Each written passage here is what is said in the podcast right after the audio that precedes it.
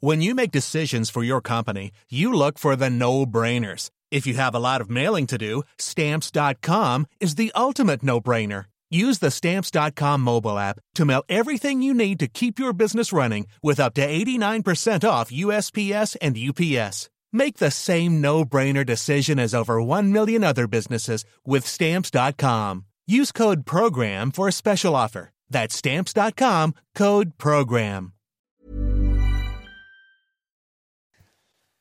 La matinale, c'est parti. À la une de l'actualité ce matin, le candidat de gauche est Lula, élu président du Brésil, malgré un scrutin ultra serré face à son opposant conservateur Jair Bolsonaro. Lula revient au pouvoir après avoir dirigé le Brésil entre 2003 et 2010, sans pour autant avoir balayé son rival. Encore de nombreuses zones d'ombre après le meurtre de Justine Vérac. Si Lucas, agriculteur de 21 ans, a reconnu avoir tué la jeune femme, les interrogations persistent sur le déroulé des faits et sur le mobile. Une autopsie du corps a été ordonnée pour vérifier notamment si Justine a été droguée. Nous serons sur les lieux du drame à Toriac avec Solène Boulan et Olivier Gangloff. Dans les Deux-Sèvres, la lutte contre les méga-bassines s'inscrit dans la durée après un week-end de manifestations et de violences contre les forces de l'ordre à Sainte-Soline. Les opposants aux réserves d'eau à usage agricole s'organisent pour tenir le terrain. Pourtant, la solution permet à de nombreux agriculteurs de poursuivre leurs exploitations. On en parle avec Éric Porcher, agriculteur irrigant et responsable gestion quantité d'eau à la Chambre du commerce. Il sera en liaison avec nous. Faut-il limiter notre vitesse sur les autoroutes pour faire baisser nos émissions de CO2 Le débat est sur la table. Après l'appel de 10 personnalités dans les colonnes du JDD, ils préconisent de rouler à 110 km/h sur les autoroutes et cela pour le climat. Ils appellent à un changement de comportement individuel. Retraite, chèque énergie, prime d'activité. On vous dit tout de ce qui va changer à partir de demain pour votre budget dans la chronique éco et ce sera bien évidemment avec Lomic Guillaume.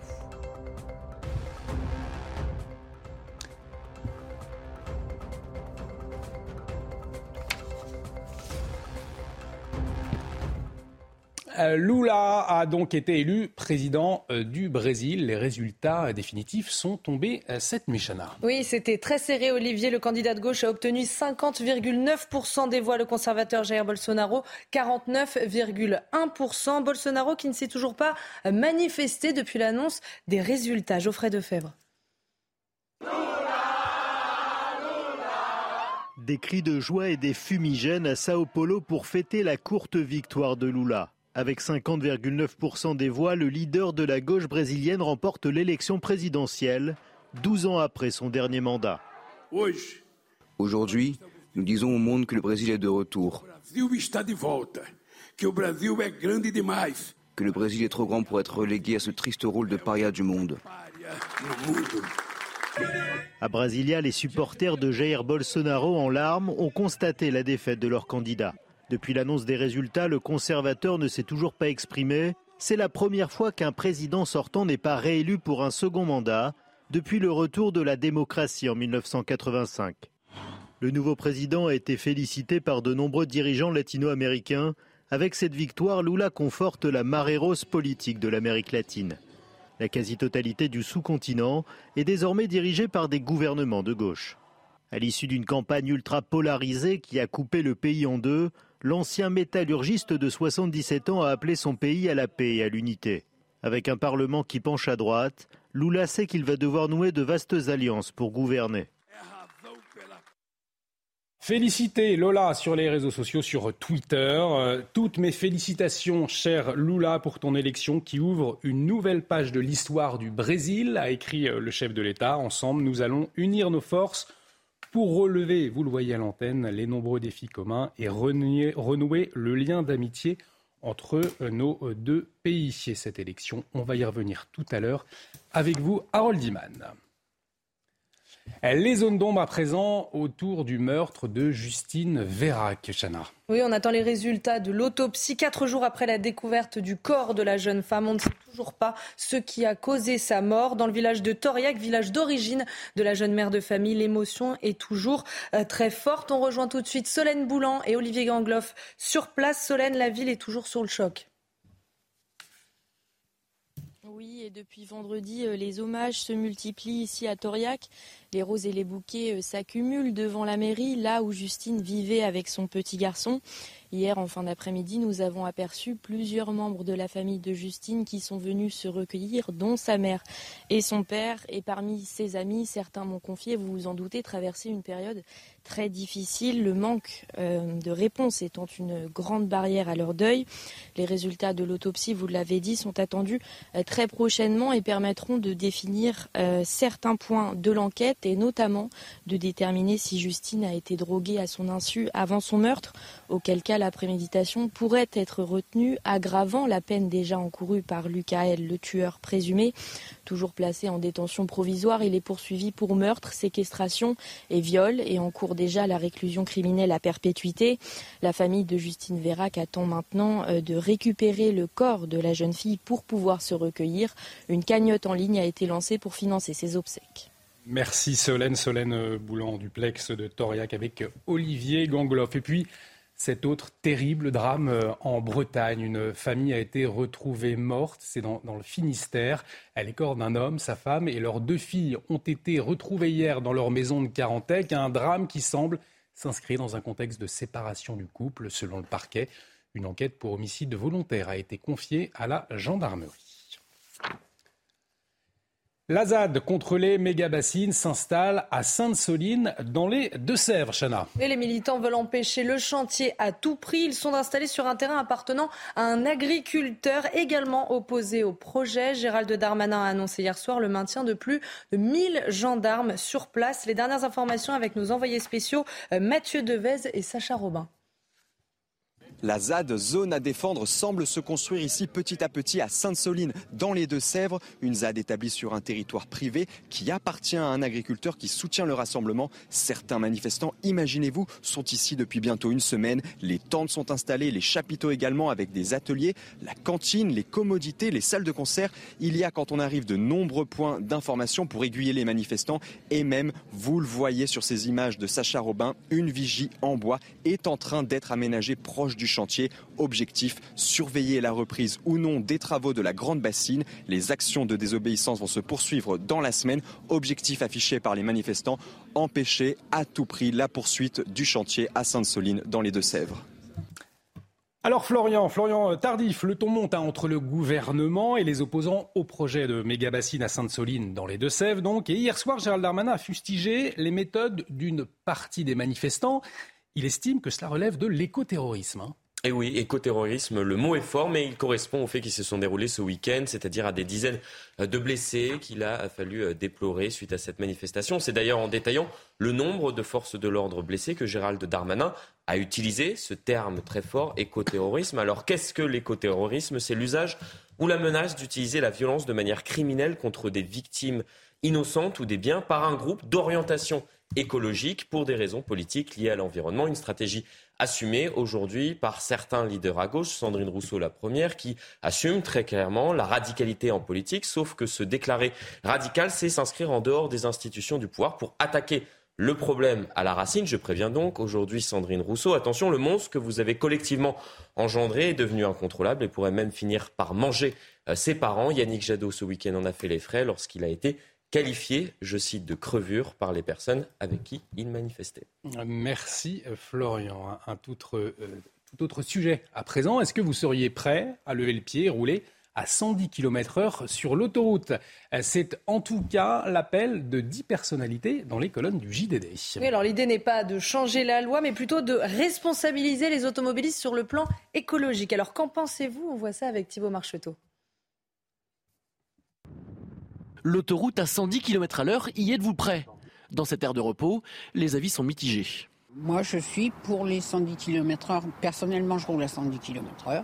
Rouler à 110, euh, oui, c'est bien. Euh, certes, c'est écologique, mais euh, là, nous, le but, c'est de rentrer chez soi au plus vite. Si on prend l'autoroute, c'est pour ça. C'est pas pour rouler à 110 sur l'autoroute. Je pense qu'après, chacun doit conduire à la vitesse où il se sent le mieux. On a tous une vitesse de croisière, il y en a c'est 110, il y en a c'est 130. Baisser sa vitesse de 20 km à l'heure serait bénéfique pour la planète, mais aussi pour le porte-monnaie. Selon le porte-parole de l'Automobile Club Association, cette idée n'est pas mauvaise si elle s'accompagne d'une éco-conduite. On dit allons-y, bien évidemment, si ça reste un choix, si ce n'est pas une loi, et si ça s'accompagne pour vraiment économiser du carburant, d'une éco-conduite. Là aussi, qu'on demande depuis longtemps à tous les Français, on, lance, on, le transmet d'ailleurs à des entreprises via des stages. Hein. On peut gagner entre 15 et 20 de, de carburant quand on adopte une éco-conduite qui doit accompagner peut-être la volonté de rouler moins vite. En Grande-Bretagne et en Suède, la vitesse est déjà limitée à 110 km à l'heure sur les autoroutes et même à 100 km heure aux Pays-Bas depuis mars 2020. Allez, on part aux États-Unis à présent où Halloween a bien débuté. Chana, et vous allez nous montrer ces images, ces images prises à Salem. Oui, alors Salem, c'est à l'est du pays. Les déguisements, vous allez voir, sont plus effrayants les uns que les autres. Comme tous les ans, la plupart des Américains se réunissent dans la rue. C'est un événement qui est très important dans le pays. Bon, pour la chasse aux bonbons, le top départ sera lancé euh, ce soir pour les enfants. Et vous le, la ferez, cette chasse aux bonbons, Chana J'essaierai de me libérer. Allez, tout de suite, sans transition, les sports.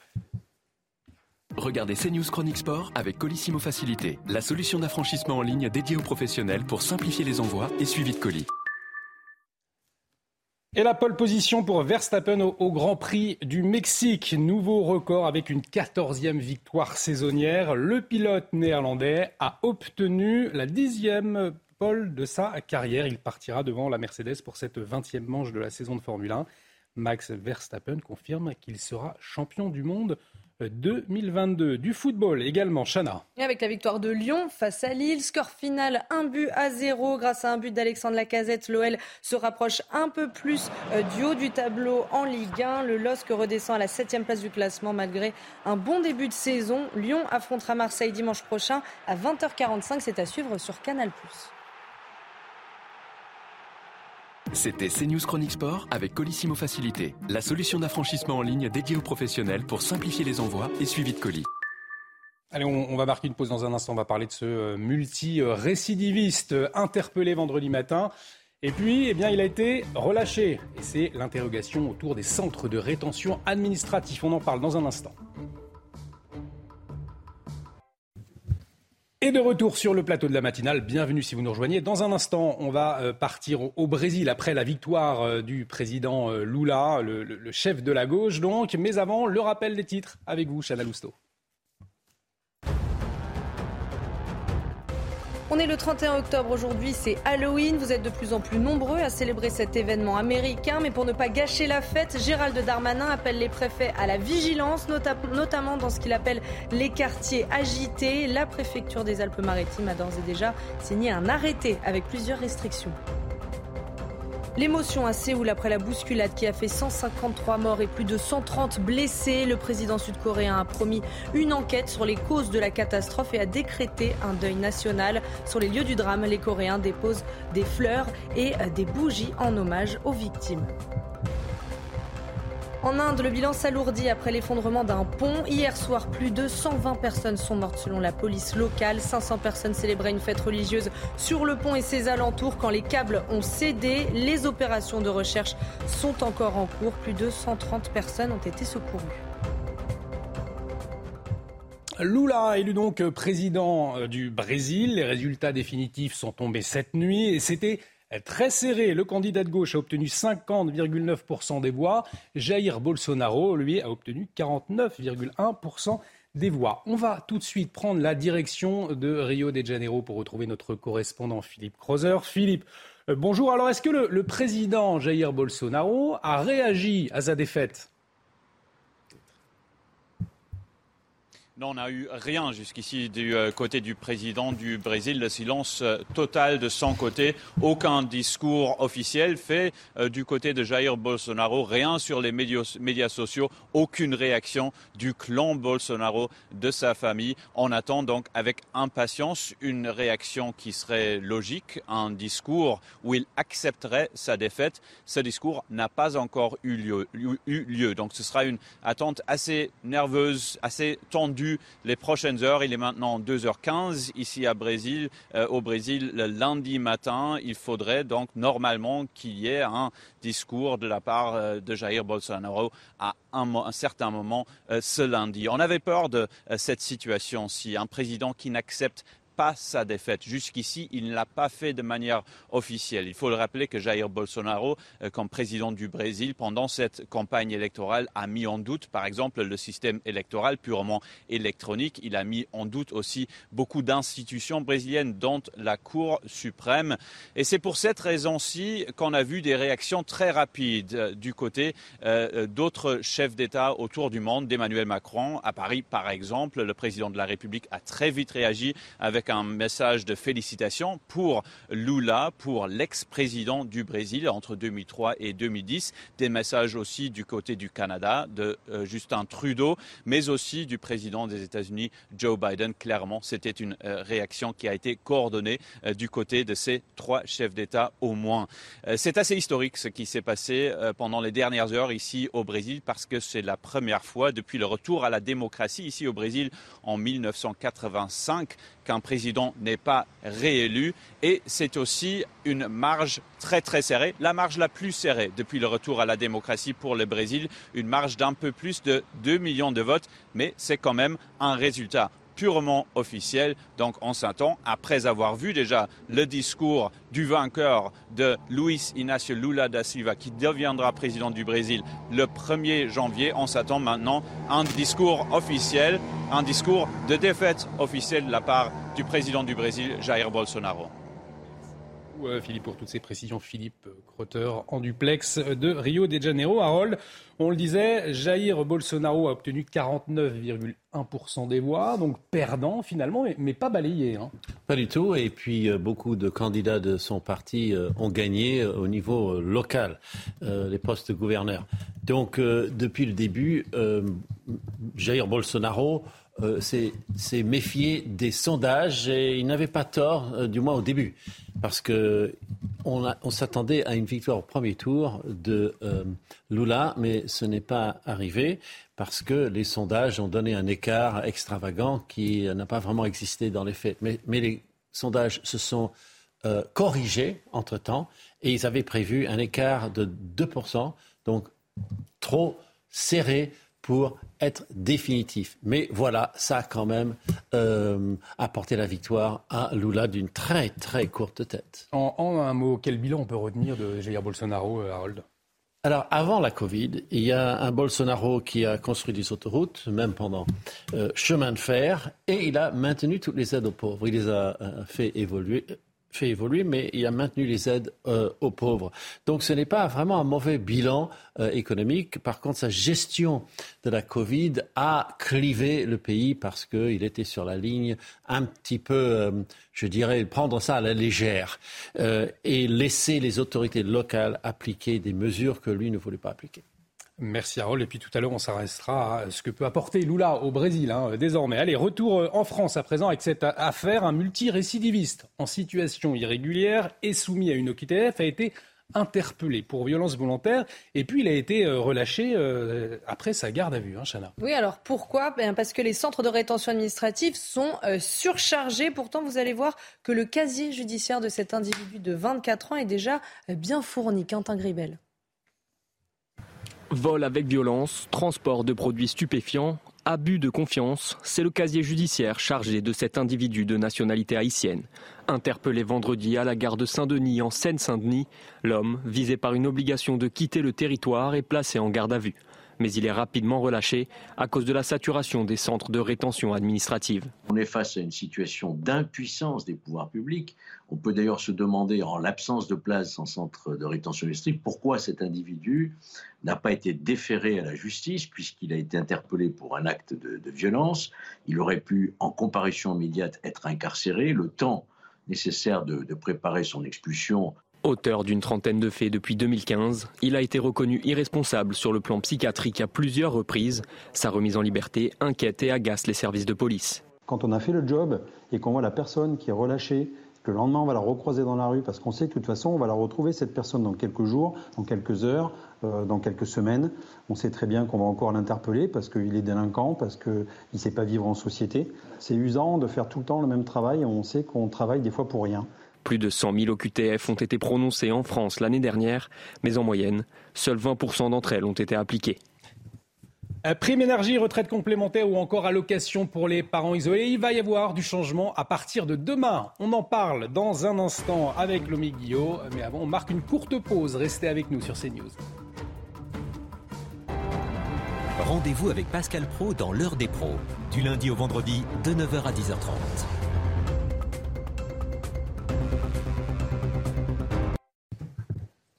De retour sur le plateau de la matinale, bienvenue si vous nous rejoignez. On va parler économie. Tout de suite, prime énergie, retraite complémentaire, allocation pour les parents isolés. Un certain nombre de changements et coups de pouce vont intervenir à partir de demain, ce sera le 1er novembre. Alors Loming, vous allez nous détailler toutes les nouveautés ce matin. Oui, en effet, euh, Olivier, puis on va commencer avec une augmentation qui concerne 13 millions de Français. C'est la revalorisation de la retraite complémentaire Agirc-Arco qui va augmenter demain de 5,12%. Ça s'ajoute aux 4% d'augmentation de la retraite de base cet été, de quoi rattraper euh, un petit peu en tout cas l'inflation. Autre bonne nouvelle pour le budget des ménages, le versement de la prime d'activité les personnes qui ont déjà touché cette prime en juin vont percevoir le 15 novembre un complément de 28 euros plus 14 euros par euh, enfant à charge de moins de 20 ans. Un autre changement, elle concerne l'allocation parents isolés. Il fallait jusqu'à présent toucher une pension alimentaire inférieure à 129,93 euros par mois et par enfant. Ce plafond va passer à 184,41 euros par mois, c'est précis. Hein. La CAF va compenser ensuite l'écart entre le montant de la pension touchée et cette somme. Une autre aide que beaucoup de Français attendent, c'est celle qui sera versé à partir du 8 novembre, le fameux chèque énergie pour les ménages qui se chauffent au fioul. Son montant sera compris entre 100 et 200 euros en fonction de vos revenus. Vous pouvez d'ailleurs regarder si vous avez euh, droit à ce chèque en allant sur le site chèqueénergie.gouv.fr. On peut aussi rappeler que la ristourne à la pompe, les fameux 30 centimes de remise sur le carburant, eh bien cette ristourne va être prolongée jusqu'au 15 novembre. La remise passera ensuite à 10 centimes jusqu'à la fin décembre. Demain, c'est aussi le début de la trêve hivernale. Il sera plus possible d'expulser un locataire ou un squatteur jusqu'en mars, mais il ne sera plus non plus possible de vous couper l'électricité ou le gaz si vous avez notamment du mal à payer vos factures. Et puis côté bonne nouvelle pour le budget des ménages, on peut citer euh, en vrac le, retour du Black Friday, les promotions attendues par beaucoup. Ce sera le 25 novembre et puis c'est le début demain du mois sans tabac. Alors le mois sans tabac, si vous fumez 10 cigarettes par jour, eh bien faites le calcul, un mois d'abstinence, c'est un peu plus de 150 euros d'économie. C'est toujours bon à prendre. Un grand merci Luming pour toutes ces précisions. Ça commence donc demain, le 1er novembre. Programme avec les déménageurs bretons, des déménagements d'exception. On dit chapeau les bretons. Information sur déménageurs-bretons.fr. Allez, tout de suite, c'est la météo. On va retrouver Claire Delorme. Pas de stress. Partez tranquille avec la météo et point S-Glace. Réparation et remplacement de pare-brise. Alors Claire, c'est une journée aux couleurs d'automne hein, qui nous attend. Exactement, mais avant cela, je vous emmène du côté de la Somme. On peut voir déjà euh, ces nuages menaçants, nuages qui vont être bien présents pour toute cette semaine, en tout cas pour ces régions. Donc d'ailleurs, euh, euh, avant cela, je rappelle que nous avons un petit peu d'humidité qui, qui, circule actuellement du bassin parisien en remontant vers les Ardennes. Ça reste très nuageux partout ailleurs, avec quand même quelques brumes et brouillards, des nuages bas qui auront du mal quand même à se dissiper dans la journée. Et toujours ces entrées maritimes qui concernent le golfe du Lion, qui apportent aussi des pluies un petit peu plus marquées, portées par ces vents marins qui, dans un premier temps, sont à 50 km/h. Vous allez voir que dans l'après-midi, enfin, nous l'avons. L'arrivée de la pluie, nous en, avons besoin puisque les sols sont quand même extrêmement secs. Donc, elle va progresser lentement, mais sûrement d'ouest en est. Et surtout, vous ferez attention en fin de soirée, début nuit, puisque quatre départements seront placés en alerte vent violent, euh, principalement la Bretagne. En effet, nous pourrions dépasser à nouveau les 100, 110 km/h. Donc, la vigilance est de mise. En revanche, eh bien, l'Est, quant à lui, reste quand même avec des plages de soleil assez quand même présentes toujours ces entrées maritimes qui auront tendance à bâcher euh, le ciel et bien du Languedoc-Roussillon. Pour les températures, allez, ça commence à baisser lentement, mais sûrement, on en reste quand même assez au-dessus des normales de saison. 8 degrés du côté de Metz, encore Nancy, 9 degrés pour Lille, 12 degrés tout de même au lever du jour en direction de Brest, 17 degrés donc la maximale euh, pour la vallée de la Garonne et donc dans l'après-midi des températures qui resteront encore assez chaudes en direction du sud-ouest, 26 degrés que ce soit pour Perpignan, Toulouse, bon 16 degrés la minimale qu'on observera du côté de Brest encore une fois, 21 21 pour Paris, 20 degrés pour Strasbourg, 23 degrés en direction de la région Rhône-Alpes, mais aussi pour la région PACA. Donc, on va dire une semaine qui va s'annoncer quand même perturbée. Mardi, je vous le disais, ce coup de vent qui pourra ramener également quelques averses à caractère orageux, donc ça sera particulièrement instable. On surveillera quand même le quart nord-ouest pour la journée de mardi. Mercredi, bon, ça commence à légèrement régresser, mais c'est pareil, hein, le vent sera encore de la partie. À partir de jeudi, eh bien, une nouvelle perturbation circulera du sud-ouest en remontant vers le nord-est avec quand même, on l'observera, une baisse notable du mercure, enfin des températures avoisinant les normales de saison. Problème de pare-brise? Pas de stress. Repartez tranquille après la météo avec Poignes Glace. Réparation et remplacement de pare-brise. Et de retour sur le plateau de la matinale, à la une de l'actualité de ce lundi 31 octobre, encore de nombreuses zones d'ombre. Après le meurtre de Justine Vérac, si Lucas, agriculteur de 21 ans, a reconnu avoir tué la jeune femme, les interrogations persistent sur le déroulé des faits et sur le mobile. Une autopsie du corps a été ordonnée pour vérifier notamment si Justine a été droguée. Sur place, c'est l'incompréhension. Le candidat de gauche Lula élu président du Brésil malgré un scrutin ultra serré face à son opposant conservateur Jair Bolsonaro. Lula revient au pouvoir après avoir dirigé le Brésil entre 2003 et 2010 sans pour autant avoir balayé son rival. Dans les Deux-Sèvres, la lutte contre les méga-bassines s'inscrit dans la durée. Après un week-end de manifestations et de violences contre les forces de l'ordre à Sainte-Soline, les opposants aux réserves d'eau à usage agricole s'organisent pour tenir le terrain. Pourtant, la solution permet à de nombreux agriculteurs de poursuivre leur exploitation. On en parle dans un instant avec Éric Porcher. Il est agriculteur irrigant. Et puis à un mois du Congrès pour élire le président des Républicains, la guerre fait rage au sein du parti de droite. Ce week-end, deux des concurrents se sont écharpés. Bruno Retailleau et Aurélien Pradier, Florian Tardis nous expliquent tout dans un instant. L'épidémie de bronchiolite s'étend en France dans un contexte de crise des urgences pédiatriques. Cette maladie respiratoire qui touche les bébés touche désormais tout le pays. Face au manque de lits, des personnels soignants entament aujourd'hui une grève illimitée. Et les zones d'ombre, Chana, autour du, meurtre de Justine Vérac, eh bien, euh, se poursuivent. Hein. Oui, on attend les résultats de l'autopsie. Quatre jours après la découverte du corps euh, de la jeune femme, on ne sait toujours pas ce qui a causé sa mort. Autre question pour le moment sans réponse. Si Lucas L a reconnu avoir tué Justine, pourquoi est-il passé à l'acte? On fait le point sur l'enquête avec Maureen Vidal. Quatre jours après la découverte du corps de Justine Vérac, de nombreuses questions sont toujours en suspens.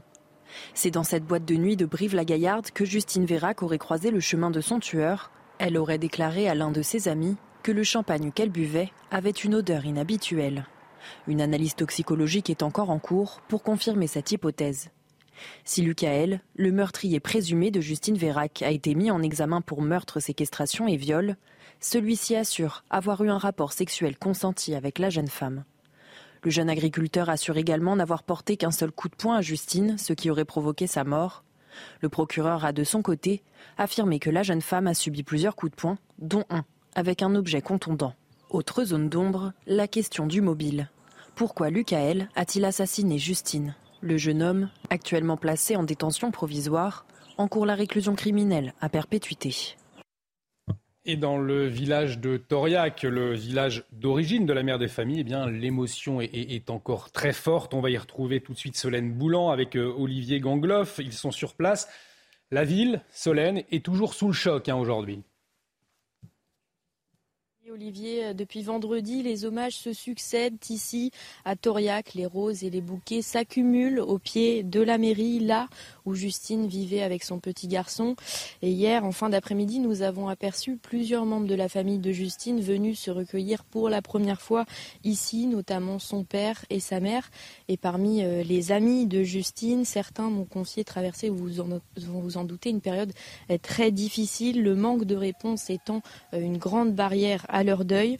Les résultats euh, de l'autopsie sont attendus euh, très prochainement et permettront justement d'éclaircir certains points euh, de l'enquête notamment de déterminer si Justine a été droguée ou non avant son meurtre, auquel cas la préméditation pourrait être retenue, aggravant la peine encourue par Lucael, le tueur présumé, toujours placé en détention provisoire. Il est mis en examen pour meurtre, séquestration et viol et il encourt déjà la réclusion criminelle à perpétuité.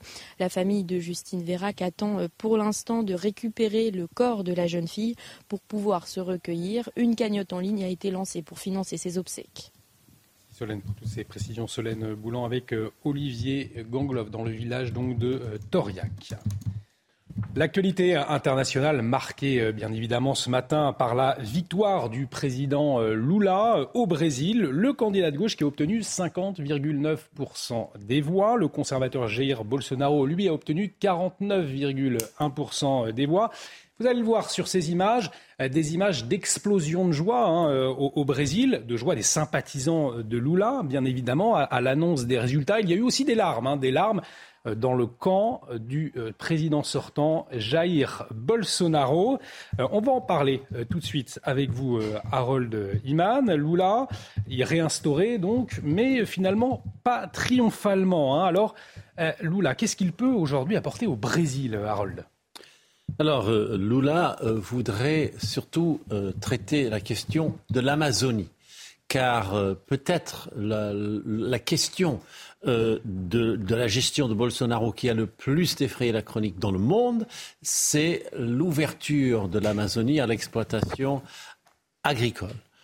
Euh, côté Bolsonaro, on se défend d'avoir permis la déforestation de masse, mais on a quand même constaté un recul de la forêt. Et donc, Lula voudrait euh, remettre euh, la protection de la forêt euh, à l'ordre du jour et faire du Brésil le gardien de la planète pour cet immense poumon que représente l'Amazonie. Sinon, en matière sociale, il va encore approfondir l'aide aux plus pauvres que Bolsonaro n'avait pas n'avait pas démantelé. Et ce qui est curieux, c'est que Lula gagne de si peu, mais que Bolsonaro et eu les euh, taux d'approbation les plus bas de l'histoire du Brésil. Donc il y a une désaffection générale du public, euh, des électeurs envers leurs euh, candidats et il y a quand même une forte présence, sinon je pense même une majorité conservatrice au Parlement. Donc il aura beaucoup de difficultés d'être le même Lula qu'on a connu euh, euh, dans la décennie précédente. Merci Harold et on suivra bien évidemment les premiers pas de Lula euh, avec attention sur CNews. Retour en France avec la ZAD, zone à défendre contre les méga-bassines qui s'installe à Sainte-Soline, Chana, dans les Deux-Sèvres. Et les militants veulent empêcher le chantier à tout prix. Ils se sont installés sur un terrain appartenant à un agriculteur également opposé au projet. Gérald Darmanin a annoncé hier soir le maintien de plus de 1000 gendarmes sur place. Le ministre de l'Intérieur qui dénonce, je cite, l'éco-terrorisme de ces militants. Écoutez. On aurait pu imaginer une manifestation pacifique. Elle n'a pas eu lieu. Euh, il y a eu une grande partie des manifestants violents, encore une fois, qui s'en prenaient physiquement euh, aux gendarmes, les blessant, s'en prenant par exemple à cinq véhicules de gendarmerie qui ont été euh, détruits. Euh, et je veux redire que cela relève de l'écoterrorisme. Il y a des gens qui, fichés S, c'est-à-dire radicalisés pour les services de renseignement français, pour l'ultra-gauche, veulent manifestement le, désordre et le chaos, et nous ne pouvons l'accepter. Et la main ferme de l'État sera évidemment au rendez-vous. Je crois que tous les responsables politiques euh, devraient, les, devraient, les, dénoncer. Euh, je m'étonne que l'ordre républicain n'ait pas été soutenu euh, par toutes et tous. Et comme tous les matins, on vous consulte, on vous donne la parole dans la matinale. Et ce matin, on vous pose cette question, Chana. Oui, est-ce que vous craignez des actions de plus en plus violentes au nom de l'écologie? Écoutez vos réponses, c'est votre avis. Le principe de l'écologie, c'est quand même un message plus de paix que d'autres choses. Donc euh, ce serait dommage qu'on en arrive à, ce point-là. Et hier, moi, quand j'ai vu ça sur euh, ce matin plutôt, j'étais extrêmement choqué. Je me suis dit, mais waouh, on part sur une base un peu euh, écologique, c'est humanitaire, c'est la, planète de demain et on s'en trouve à se, battre. Je trouve ça plutôt bien en soi, les mouvements qu'il y a en ce moment. Après, euh, c'est vrai que ça pourrait monter, mais je pense pas spécialement. Enfin, en tout cas, pour l'instant, de ce qu'on a vu, ça semblait pas très très violent. Je crains que ça monte en puissance et qu'il y ait plus de violence. que ce soit dangereux pour moi, ma famille, euh, nos déplacements surtout. Allez, de la politique à présent et la bataille pour la tête du parti chez les Républicains qui fait rage. Ce week-end, deux des concurrents se sont écharpés. Florian, Aurélien Pradier, lui a rallié euh, Bruno Retailleau, pour qui la marque du parti est morte. Oui, le débat sur les marques, c'est fait pour ceux qui vendent des boîtes de conserve. Ça, c'est dit.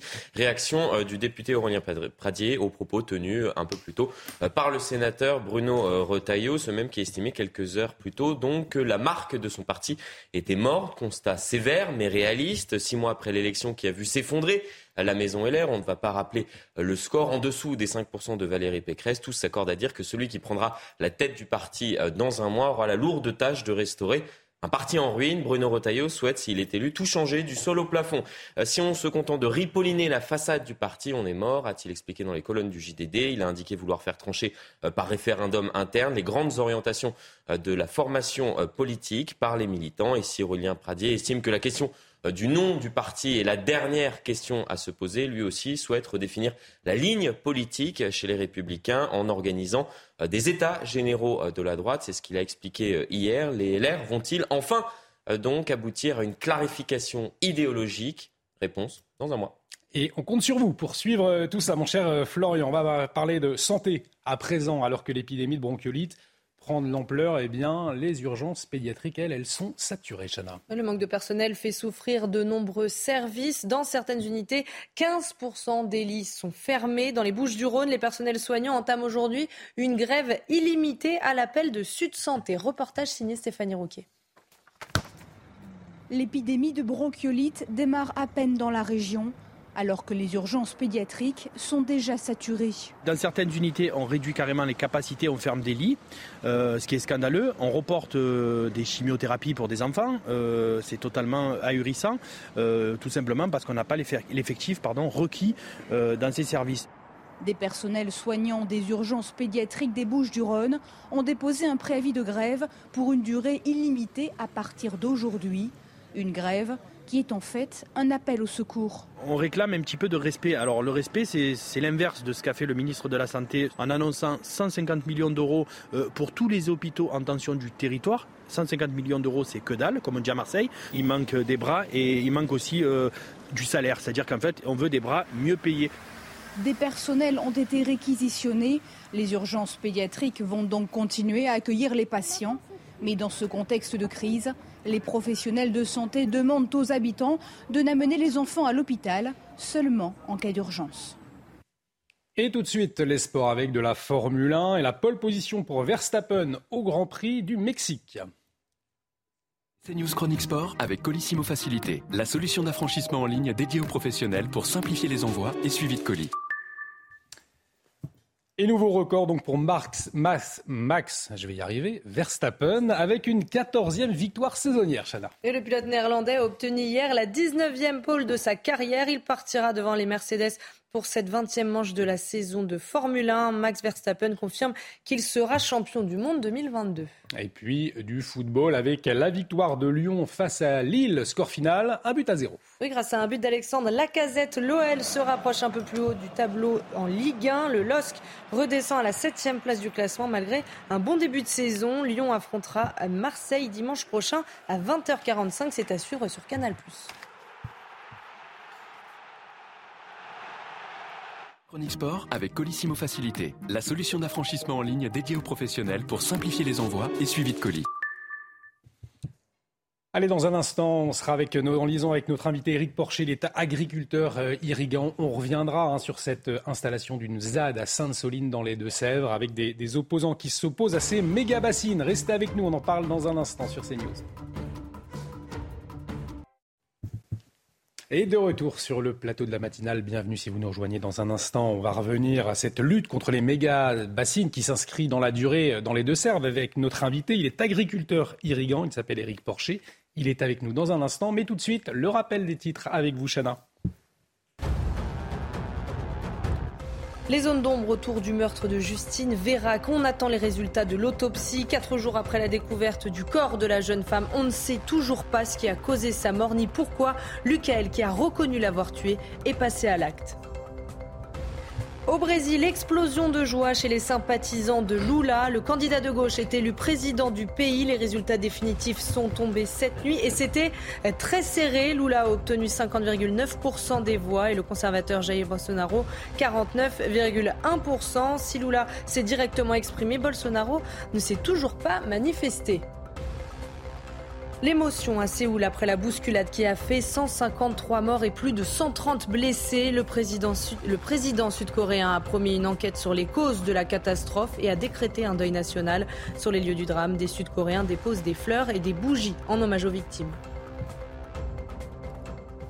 Merci Chana pour ce rappel des titres. Je vous le disais donc dans les Deux-Sèvres, la lutte continue contre les méga bassines, une lutte qui s'inscrit visiblement dans la durée après un week-end de manifestations et de violence contre les forces de l'ordre.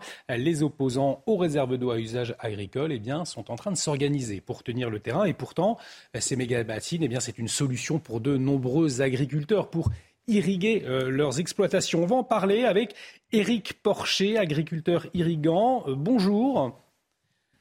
Merci d'avoir accepté notre invitation. Ce matin, vous êtes également responsable gestion quantité d'eau euh, à la Chambre du commerce. Alors, on le voit, on en parle, hein, ces tensions ces derniers jours autour de ces méga-bassines. Peut-être pour commencer, est-ce que vous pouvez nous, rappeler à quoi servent ces réserves d'eau qui aujourd'hui font polémique?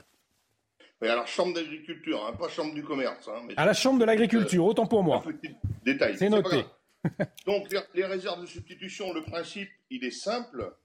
Euh, on, remplit ces réservoirs quand on est en période de hautes eaux, c'est-à-dire en hiver, euh, et de ce fait, euh, cette eau, on la restitue aux cultures en été. Euh, la, situation est simple, ça nous permet de moins prélever sur les nappes en période estivale, donc de ce fait, on améliore les niveaux des nappes en période estivale. Hein, ah. c'est un volume constant, hein. c'est pas une surirrigation, c'est toujours le même volume qu'on substitue, au lieu de le prendre en été, on le prend en hiver. Parce que les, opposants hein, sur place, les opposants à Sainte-Soline, eux, ils dénoncent un accaparement de l'eau euh, destinée à l'agro-industrie qui ne bénéficie, qui ne bénéficie que à quelques agriculteurs. Alors qu'est-ce que vous répondez? Ah ben moi, je réponds tout simplement que le fait de sécuriser cet accès à l'eau, euh, vous voyez, nous, dans notre département, on a à peu près 500 agriculteurs qui participent à cet effort collectif euh, de remplissage euh, hivernal euh, pour pouvoir irriguer leur culture en été. ça a permis de développer une multitude d'agricultures bio, conventionnelles, raisonnées, couverture des sols en hiver. ça nous a permis de développer beaucoup de cultures autres que du maïs. Je vous rappelle que le maïs a diminué de 20% depuis 20 ans en région Poitou-Charentes et Pays de Loire. donc on a encore du maïs, bien évidemment, notamment pour nos éleveurs mais on a aussi une multitude de cultures euh, à destination euh, de la réponse que nous devons faire en termes de souveraineté humaine. Hein, parce que vous savez que de ce temps, on est quand même euh, relativement impacté par le problème de l'agriculture au niveau mondial et on se doit de répondre à la souveraineté alimentaire au niveau de l'État français. Il y a un enjeu économique donc derrière avec ces méga-bassines. Absolument, absolument. Mais, mais vous savez, ça ne nous aura pas échappé que nos, exploitations agricoles sont de véritables entreprises et à ce titre-là, on doit être capable de, de produire. Euh, on a aussi des salariés qu'on se doit de rémunérer à leur juste valeur.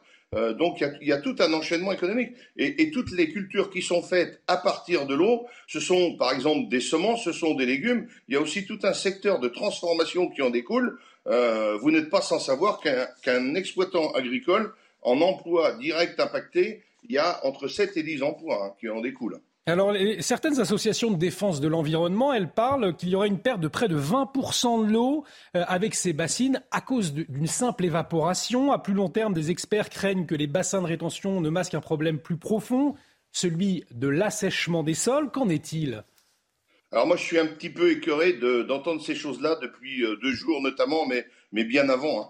Euh, puisque le BRGM, qui est, quand même à connotation nationale, nous a sorti une étude au mois de juin concernant justement ce projet des Deux-Sèvres, euh, relatant qu'au moment du remplissage hivernal, on avait une baisse presque insignificative de la nappe, tellement on était en période de haute eau, et que en termes d'évaporation, comme vous le dites, au lieu d'avoir 20 à 30 comme certains s'amusent à le dire, euh, eh bien, nous, on a constaté encore cette année, et Dieu sait si cette année c'était une année sèche, on a entre 5 et 8 d'évaporation. Éric Porcher, il nous reste quelques secondes euh, pour, pour cette interview. Euh, une dernière question. Les opposants, on le disait, sont déterminés à empêcher le projet. Quels risques, selon vous, si ces euh, méga bassines ne, peuvent être construites sur place? Alors, ces réserves de substitution vont se construire. Elles font partie d'un projet inscrit dans une, en toute légalité, qui a été étudié, qui a été validé, notamment par des gens qui font partie de ces associations. Alors nous, on, s'étonne de voir des gens signataires de, la Convention euh, qui ne la respectent pas actuellement, euh, des élus qui se mettent, sein de leur écharpe tricolore, qui se mettent dans une, une manifestation interdite, ça c'est du jamais vu. Il va falloir que l'État fasse son travail, il faut que l'ordre soit respecté, il faut que les installations privées soient respectées et non pas démolies comme ce qu'on a vu hier, euh, et il faut continuer de stocker de l'eau. Si on ne fait pas du stockage d'eau massif euh, dans les prochaines années, euh, ben, nos enfants, nos petits-enfants nous le reprocheront. Merci beaucoup, Éric Porcher. Je le rappelle, agriculteur irrigant et responsable gestion quantité d'eau à la Chambre de l'agriculture. On va continuer à en, parler, hein, car le ton monte hein, entre le gouvernement et les opposants au projet de méga-bassine à Sainte-Soline. On en parle avec vous dans un instant. Florian Tardif, on marque une courte pause. À tout de suite sur CNews. Rendez-vous avec Jean-Marc Morandini dans Morandini Live, du lundi au vendredi, de 10h30 à midi.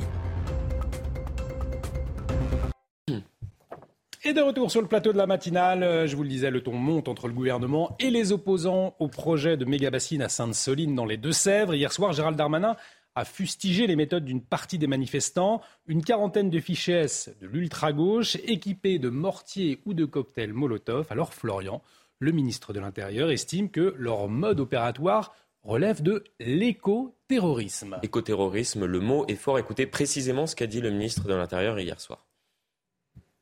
Une grande partie de cette manifestation a été extrêmement violente avec des attaques euh, physiques, vous l'avez vu, euh, sur les, gendarmes, des attaques avec des boules de pétanque, des cocktails euh, Molotov, des objets contendants, des mortiers. Cette partie de la manifestation extrêmement violente relevait d'activistes une quarantaine de personnes fichées à l'ultra-gauche ont été repérées dans cette manifestation avec des modes opératoires qui relèvent, je n'ai pas peur de le dire, de l'écoterrorisme que nous devons absolument euh, combattre.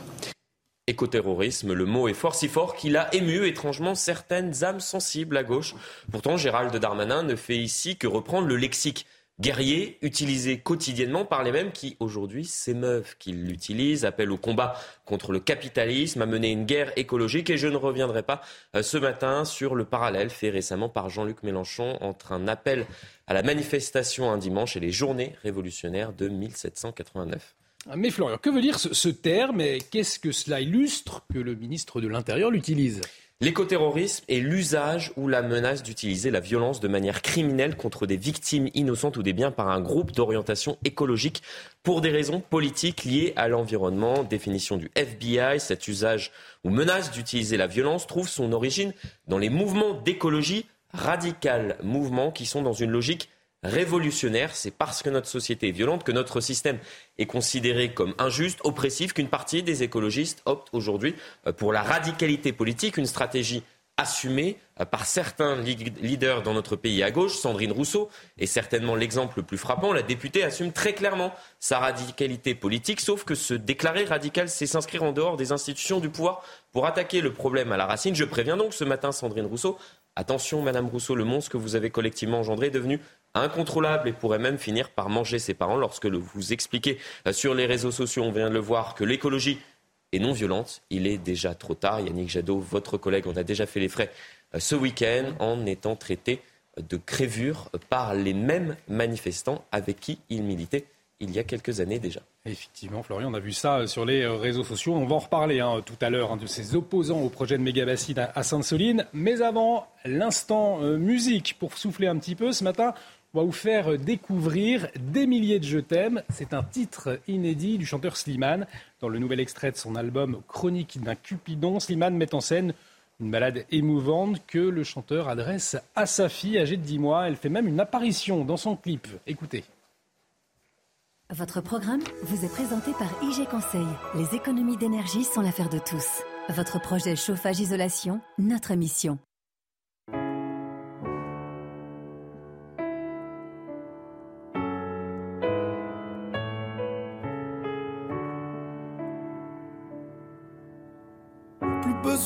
Chercher, plus besoin, je t'ai trouvé.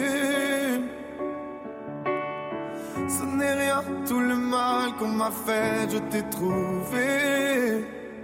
Votre programme vous a été présenté par IG Conseil. Les économies d'énergie sont l'affaire de tous. Votre projet chauffage-isolation, notre mission.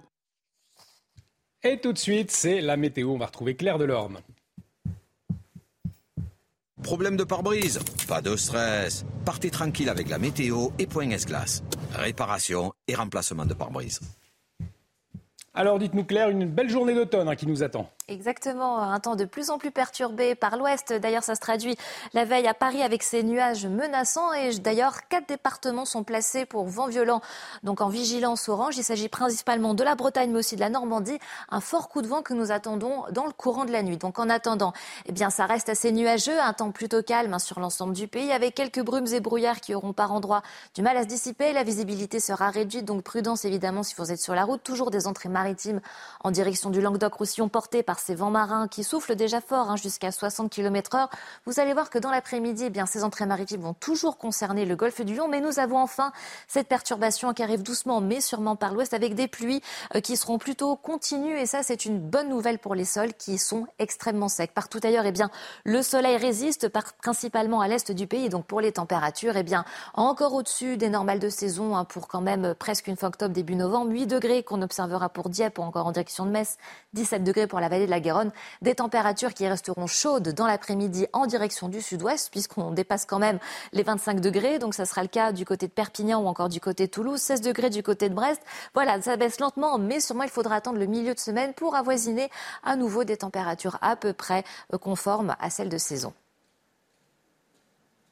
Problème de pare-brise? Pas de stress. Repartez tranquille après la météo avec Point S-Glace. Réparation et remplacement de pare-brise. De retour sur le plateau de la matinale, bienvenue si vous nous rejoignez. À la une de l'actualité ce matin, euh, le candidat de gauche, Lula, élu président du Brésil malgré un scrutin ultra serré face à son opposant conservateur Jair Bolsonaro. Lula revient au pouvoir après avoir dirigé le pays entre 2003 et 2010 sans pour autant avoir balayé son rival. On le verra. Encore de nombreuses zones d'ombre après le meurtre de Justine Vérac. Si Lucas a reconnu avoir tué la jeune femme, les interrogations persistent sur le déroulé des faits et sur le mobile. Une autopsie du corps a été ordonnée pour vérifier notamment si Justine a été droguée. Nous serons sur les lieux du drame à Toriac avec Solène Boulan et Olivier Gangloff. Dans les Deux-Sèvres, la lutte contre les méga-bassines s'inscrit dans la durée. Après un week-end de manifestations et de violences contre les forces de l'ordre à Sainte-Soline, les opposants aux réserves d'eau à usage agricole s'organisent pour tenir le terrain. Pourtant, la solution permet à de nombreux agriculteurs d'irriguer leur exploitation. Faut-il limiter notre vitesse sur les autoroutes pour faire baisser nos émissions de CO2 Le débat est sur la table après l'appel de 10 personnalités dans les colonnes du JDD. Il préconise de rouler à 110 km/h sur les autoroutes pour le climat et appelle à un changement de comportement individuel. Un homme en situation irrégulière et multirécidiviste interpellé vendredi matin, puis relâché après sa garde à vue. Une décision motivée par la saturation des centres de rétention administrative connus des services de police. Le suspect est pourtant visé par une expulsion du territoire. Jean-Christophe Couvi, secrétaire national unité SGP Police, sera avec nous dans un instant. Et puis, retraite, chèque énergie, prime d'activité, on vous dit tout de ce qui va changer à partir de demain pour votre budget dans la chronique éco. Ce sera avec vous, Lomique Guillaume. L'actualité internationale marquée ce matin par la victoire de Lula au Brésil et les résultats définitifs, Chana, sont tombés cette nuit. Oui, c'était très serré, Olivier. Le candidat de gauche a obtenu 50,9% des voix. Le conservateur Jair Bolsonaro, 49,1%. Bolsonaro qui ne s'est toujours pas manifesté depuis l'annonce des résultats. Geoffrey Defebvre.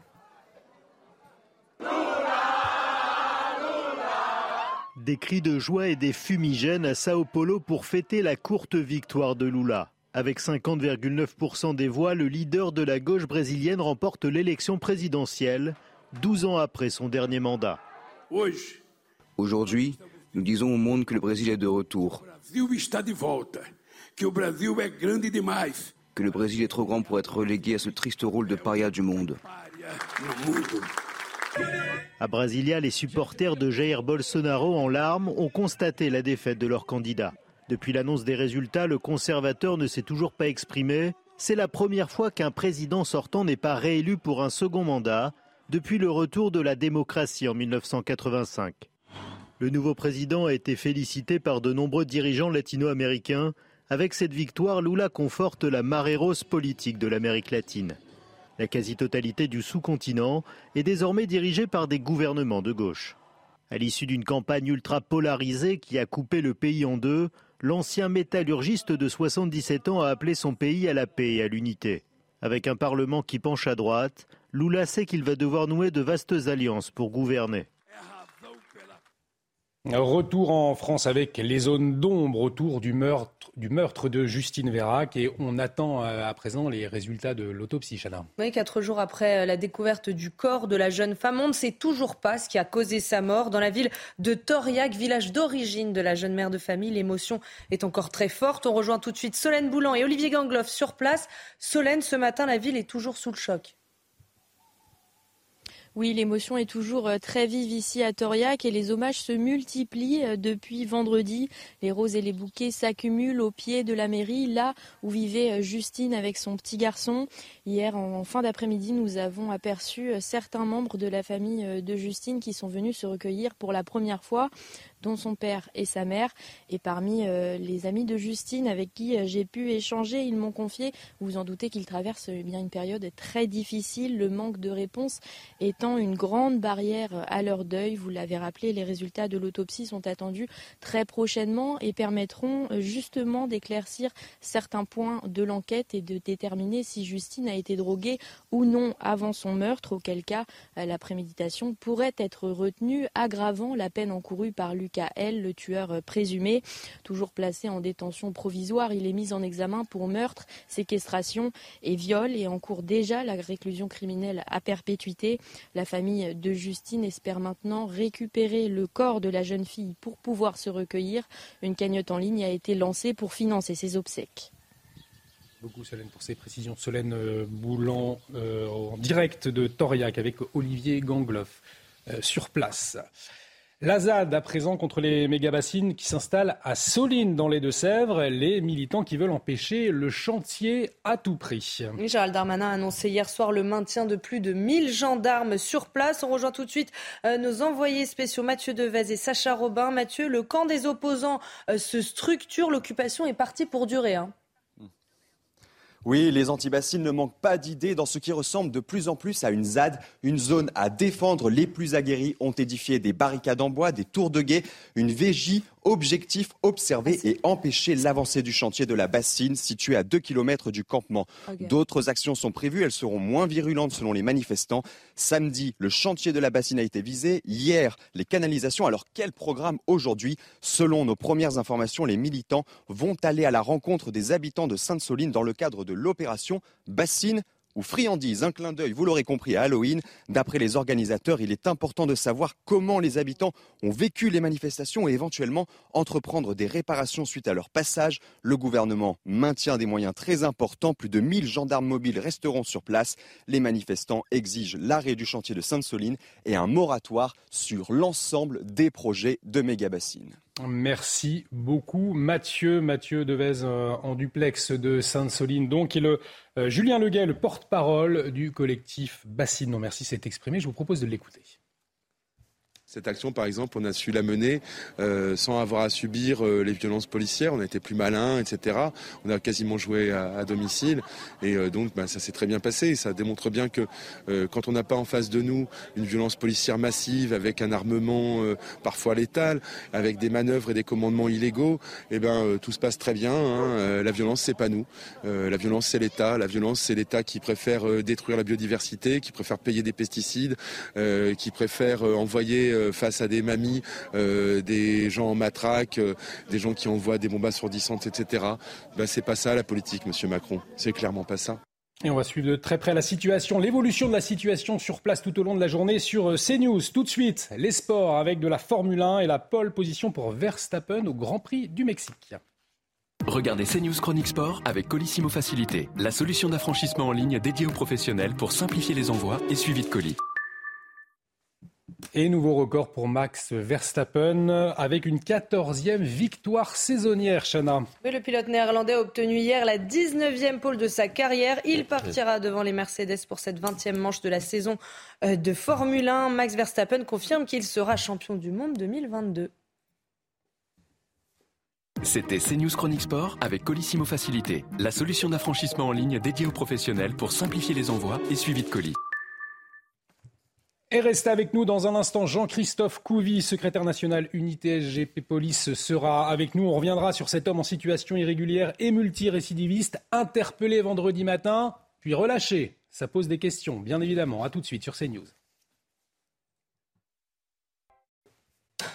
De retour sur le plateau de la matinale, bienvenue si vous nous rejoignez. On va accueillir Jean-Christophe Couville, secrétaire national unité SGP, puisqu'on va parler euh, de cet homme en situation irrégulière, multirécidiviste, interpellé vendredi matin, euh, puis relâché à sa garde à vue. On, va voir un, long pédigré, un homme de 24 ans, de nationalité haïtienne, interpellé à la gare de Saint-Denis, sous le coup d'au moins une OQTF par le passé, avec une interdiction de retour en France, connue défavorablement de la police, pour une trentaine de faits, relâché, je le disais, à l'issue de sa garde à vue faute de place en centre des rétentions. On va parler euh, tout de suite de cette affaire avec vous, Jean-Christophe Couvi, mais peut-être une réaction par rapport à ce qui se passe à Sainte-Soline. C'est à la une de l'actualité ce matin et les militants qui accusent la police de violence après les manifestations de ce week-end.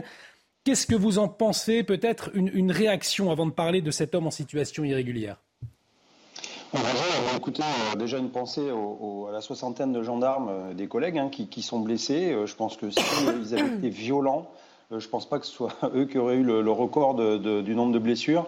Donc on voit bien encore une fois qu'il y a, une, guerre de, démos, de la communication.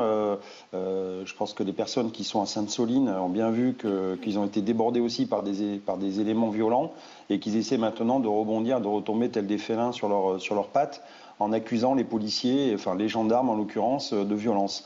Bon, bah, je suis désolé, mais quand on nous lance des mortiers d'artifice, des boules de pétanque et d'autres objets pour, euh, pour faire mal et des fois peut-être même pour tuer, bah, je suis désolé, mais euh, ce n'est pas forcément les policiers ou les gendarmes qui sont les plus violents. ils ont juste fait que défendre un projet qui, je rappelle, hein, parce que je prends moi ça aussi en, cours, mais a priori, ce projet-là a été validé d'un point de vue légal. tout a été fait dans les, euh, j'allais dire, dans les termes. Et donc, en fait, la loi doit s'appliquer, point.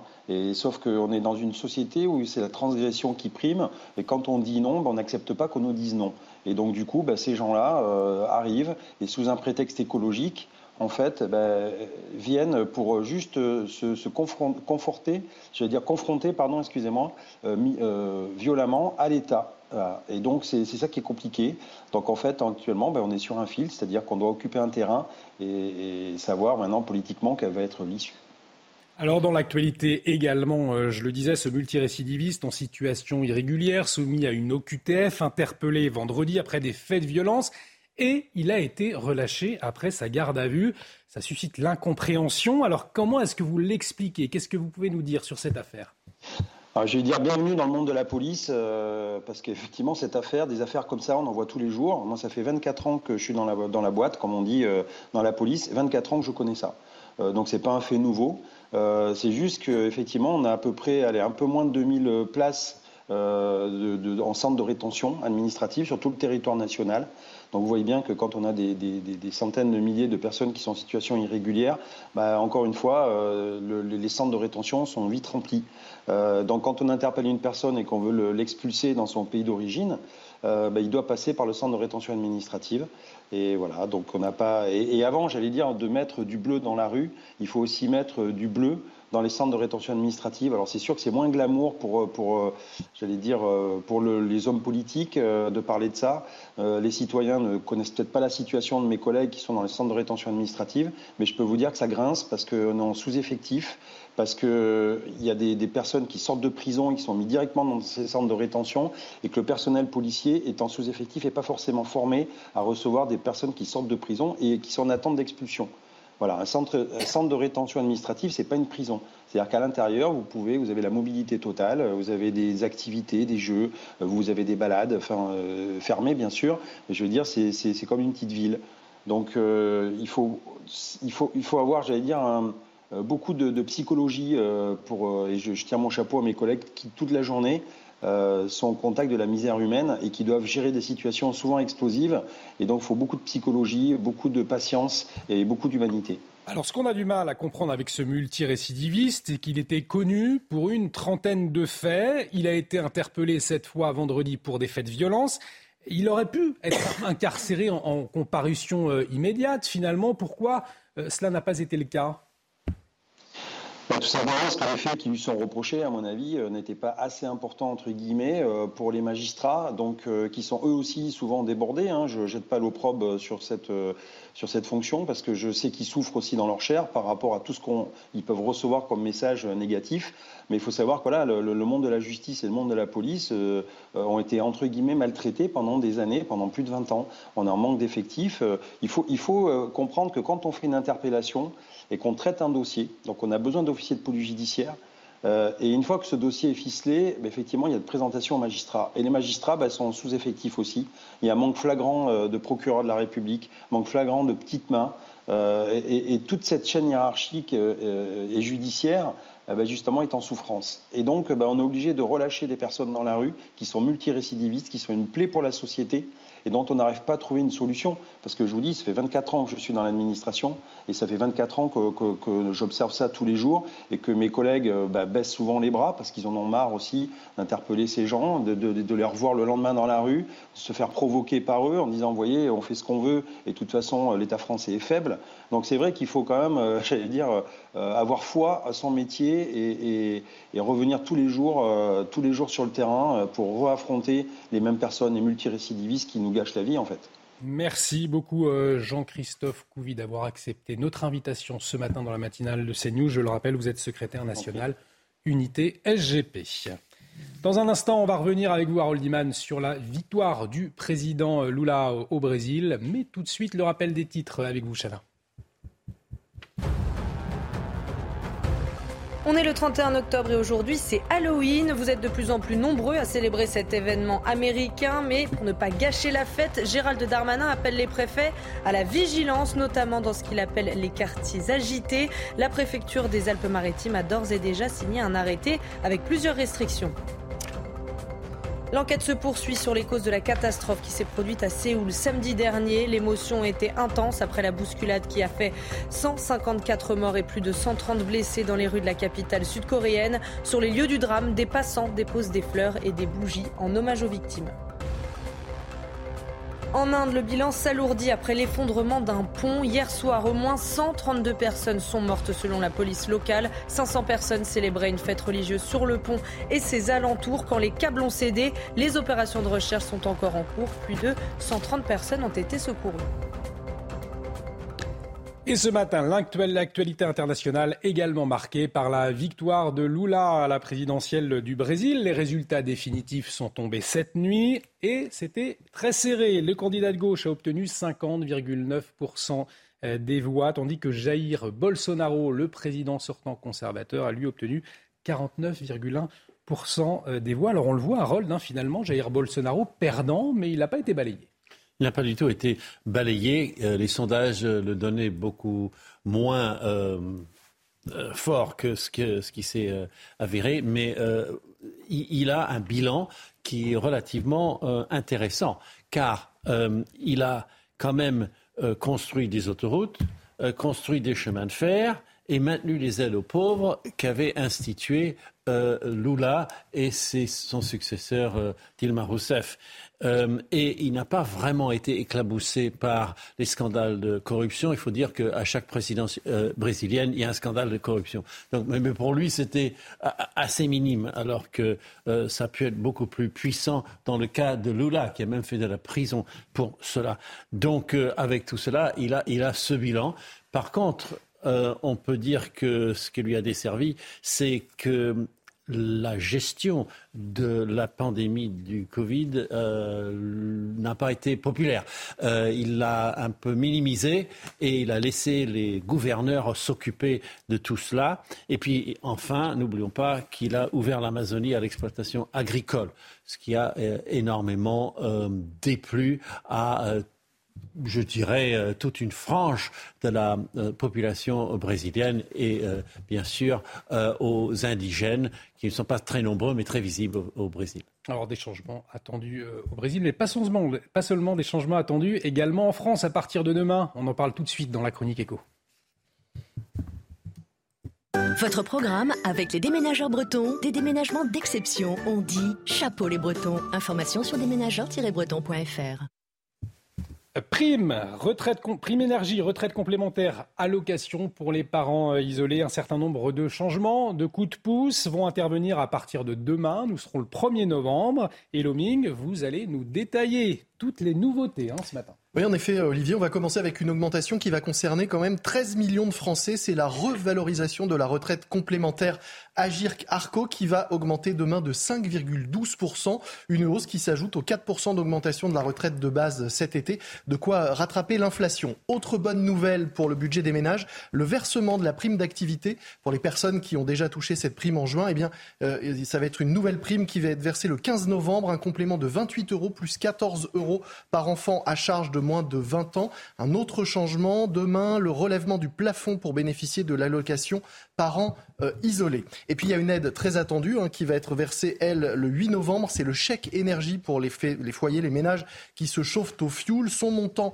est compris entre 100 et 200 euros. Alors c'est une prime qui est soumise à conditions de ressources. Vous pouvez vérifier votre éligibilité euh, sur euh, le site chèqueénergie tout FR. On peut aussi rappeler que la ristourne à la pompe, les 30 centimes de remise sur le carburant, elle est prolongée jusqu'au 15 novembre. La remise, elle passera ensuite à 10 centimes jusqu'à la fin du mois de décembre. Demain, c'est aussi le début de la trêve hivernale. Il ne sera plus possible d'expulser un locataire qui ne paye plus ses loyers ou un, squatter. Euh, on peut aussi signaler que bien, les fournisseurs d'énergie ne pourront plus, pendant cette période, couper l'accès à l'électricité ou au gaz. Et puis enfin, pour le budget des ménages, c'est anecdotique, mais on peut quand même le signaler. Novembre, c'est le retour des promotions du Black Friday. Ce sera le 25 novembre. Et demain, c'est aussi le début du mois sans tabac. Alors si vous fumez 10 cigarettes par jour, faites vite le calcul. Un mois d'abstinence, eh bien c'est 150 euros d'économiser. Toujours bon à prendre en cette période. Un grand merci euh, pour toutes ces précisions. Loming, restez euh, avec nous dans un instant. On va revenir sur ces zones d'ombre autour du meurtre de Justine Vérac. On attend les résultats de l'autopsie.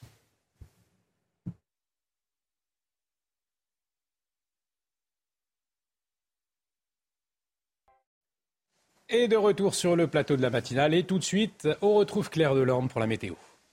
Problème de pare-brise Pas de stress. Partez tranquille avec la météo et Point S-Glace. Réparation et remplacement de pare-brise. Alors Claire, un peu de pluie, mais il fait encore chaud pour la saison. Exactement, particulièrement dans le sud-ouest et en Corse, où d'ailleurs il fait euh, très beau du côté d'Ajaccio cet après-midi. Nous, nous, allons encore avoisiner les 23-24 degrés. Par contre, eh bien, en direction euh, de la Bretagne, ce n'est pas le cas. Nous avons un fort coup de vent attendu donc en fin de soirée, début de nuit, avec des rafales à plus de 100 km heure et en prime, eh bien, de la pluie, cette fameuse pluie dont nous avons besoin. Je rappelle que 78 départements sont encore placés en alerte sécheresse. Donc côté ciel, eh bien, ça se traduit en matinée par beaucoup de nuages hein, sur les trois quarts du pays, avec quelque part, eh bien, quelques quelques brumes et des bancs de nuages bas qui auront du mal à se dissiper par endroits. Toujours ces entrées maritimes qui concernent le golfe du Long, le Languedoc-Roussillon, porté par ces vents marins qui soufflent déjà fort quand même, 50-60 km heure. Dans l'après-midi, le vent aura tendance à se renforcer. Également près des côtes pyrénéennes, 100 km heure, donc euh, c'est tout de même pas rien. Et donc nous avons cette fameuse perturbation qui arrive doucement mais sûrement d'ouest en est avec des pluies continues. Et ça, je vous le rappelle, c'est plutôt une très bonne nouvelle pour les sols. Bon, le soleil, quant à lui, résiste hein, à tout à l'est du pays. On aura même de très belles plages d'éclaircies dans le courant de l'après-midi. Attention, je vous le rappelle, hein, dans le courant de la soirée, pour ce coup de vent pour le quart nord-ouest, hein, nous allons dépasser les rafales à plus de 100 km heure. Les températures, quant à elles, restent légèrement au-dessus des normales. Hein, pour la matinée, on observera 8 degrés du côté de Dieppe ou encore en direction de Metz. Déjà 17 degrés pour la vallée de la Garonne. Chaleur qui se manifeste encore une fois dans le sud-ouest avec la barre des 25 degrés encore dépassée, que ce soit du côté de Perpignan ou du côté de Toulouse. Je vous le rappelle, 23 24 degrés entre Corse et continent et par contre, ça commence à se rafraîchir. Là encore, sous les nuages par le quart nord-ouest, on observera 16 degrés du côté de Brest, 20 degrés à Lille. Donc, une semaine assez perturbée encore dans la journée de mardi, puisque ce coup de vent va encore concerner bon nombre de nos régions, surtout du nord de la Nouvelle-Aquitaine euh, vers les Ardennes, avec ce vent qui continuera de souffler. Mercredi, pareil, mais ça aura quand même tendance à régresser. Partout ailleurs, nous restons au calme. C'est plutôt ensoleillé, mais à partir de jeudi, à nouveau, le temps va franchement se dégrader, avec en prime une baisse progressive du mercure. Nous allons enfin avoir des on des températures proches cette fois-ci, des normales de saison. Problème de pare-brise Pas de stress. Repartez tranquille après la météo avec Poignes Glace. Réparation et remplacement de pare-brise. Et de retour sur le plateau de la matinale et à la une de l'actualité euh, de ce lundi 31 octobre, euh, les nombreuses zones d'ombre encore après le meurtre de Justine Vérac. Euh, si Lucas, agriculteur de 21 ans, a reconnu avoir tué la jeune femme, les interrogations persistent sur le déroulé des faits, sur le mobile. Une autopsie du corps a été ordonnée pour vérifier notamment si Justine a été droguée. Sur place, c'est l'incompréhension. Nous serons sur les lieux du drame à Toriac avec Solène Boulan et Olivier Gangloff. Le candidat de gauche Lula élu président du Brésil malgré un scrutin ultra serré face à son opposant conservateur Jair Bolsonaro. Euh, Lula revient au pouvoir après avoir dirigé le Brésil entre 2003 et 2010 sans pour autant avoir balayé son rival. On le verra. Dans les Deux-Sèvres, la lutte contre les méga-bassines s'inscrit dans la durée. Après un week-end de manifestations et de violences contre les forces de l'ordre à Sainte-Soline, les opposants aux réserves d'eau à usage agricole s'organisent pour tenir le terrain. Pourtant, la solution permet à de nombreux agriculteurs de poursuivre leur exploitation. Un mois du Congrès pour élire le président des Républicains. La guerre fait rage au sein du parti de droite. Ce week-end, deux des concurrents se sont écharpés. Bruno Retailleau et Aurélien Pradier. Florian Tardif nous explique tout dans un instant. Et puis l'épidémie de bronchiolite s'étend en France dans un contexte de crise des urgences pédiatriques. Cette maladie respiratoire qui touche les bébés s'étend désormais dans tout le pays. Face au manque de lits, des personnels soignants entament aujourd'hui une grève illimitée. Et les zones d'ombre persistent donc toujours autour du meurtre de Justine Vérac. On attend les résultats de l'autopsie. Quatre jours après la découverte du corps de la jeune femme, on ne sait toujours pas euh, ce qui a causé sa mort, Chana. Autre question pour le moment sans réponse. Si euh, Lucas L a reconnu avoir tué Justine, pourquoi est-il passé à l'acte? On fait le point sur l'enquête avec Maureen Vidal. Quatre jours après la découverte du corps de Justine Vérac, de nombreuses questions sont toujours en suspens. C'est dans cette boîte de nuit de Brive-la-Gaillarde que Justine Vérac aurait croisé le chemin de son tueur. Elle aurait déclaré à l'un de ses amis que le champagne qu'elle buvait avait une odeur inhabituelle. Une analyse toxicologique est encore en cours pour confirmer cette hypothèse. Si Lucael, le meurtrier présumé de Justine Vérac, a été mis en examen pour meurtre, séquestration et viol, celui-ci assure avoir eu un rapport sexuel consenti avec la jeune femme. Le jeune agriculteur assure également n'avoir porté qu'un seul coup de poing à Justine, ce qui aurait provoqué sa mort. Le procureur a de son côté affirmé que la jeune femme a subi plusieurs coups de poing, dont un avec un objet contondant. Autre zone d'ombre, la question du mobile. Pourquoi Lucael a-t-il assassiné Justine? Le jeune homme, actuellement placé en détention provisoire, encourt la réclusion criminelle à perpétuité. Attends, je l'ai. Lula, élu président du Brésil, c'est l'une des actualités fortes de ce matin. Les résultats définitifs, ils sont tombés cette nuit. C'était très serré. Le candidat de gauche a obtenu 50,9% des voix. Le conservateur Jair Bolsonaro, lui, a obtenu 49,1% des voix. Vous voyez la joie de Lula et de ses sympathisants, euh, des images d'explosion, euh, de joie, donc de ses sympathisants. C'est après l'annonce des résultats dans les rues brésiliennes. Il y a eu aussi des larmes, mais dans le camp du président sortant cette fois, Jair Bolsonaro, déçu par la défaite de leur candidat, bien évidemment. Alors, Harold Iman, euh, Lula réinstauré, mais on a vu les chiffres pas triomphalement. Qu'est-ce qu'il peut apporter au Brésil?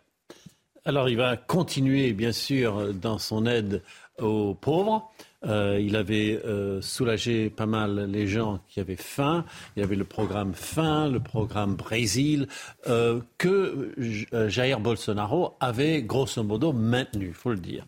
Donc lui, il va aller vers la reforestation de l'Amazonie, la protection totale de cette zone, et il va faire, comme il dit, que le Brésil soit la fierté du monde pour sa euh, protection de l'Amazonie. Alors que Jair Bolsonaro, avait beaucoup insisté sur le fait que l'Amazonie appartenait au Brésil et à euh, personne d'autre. Sinon, Jair Bolsonaro, lui, il avait beaucoup joué sur euh, le, recul du militantisme LGBT et bien sûr l'inversion va venir du côté de Lula qui va bien sûr euh, remettre tout cela euh, un peu au centre de ses euh, préoccupations.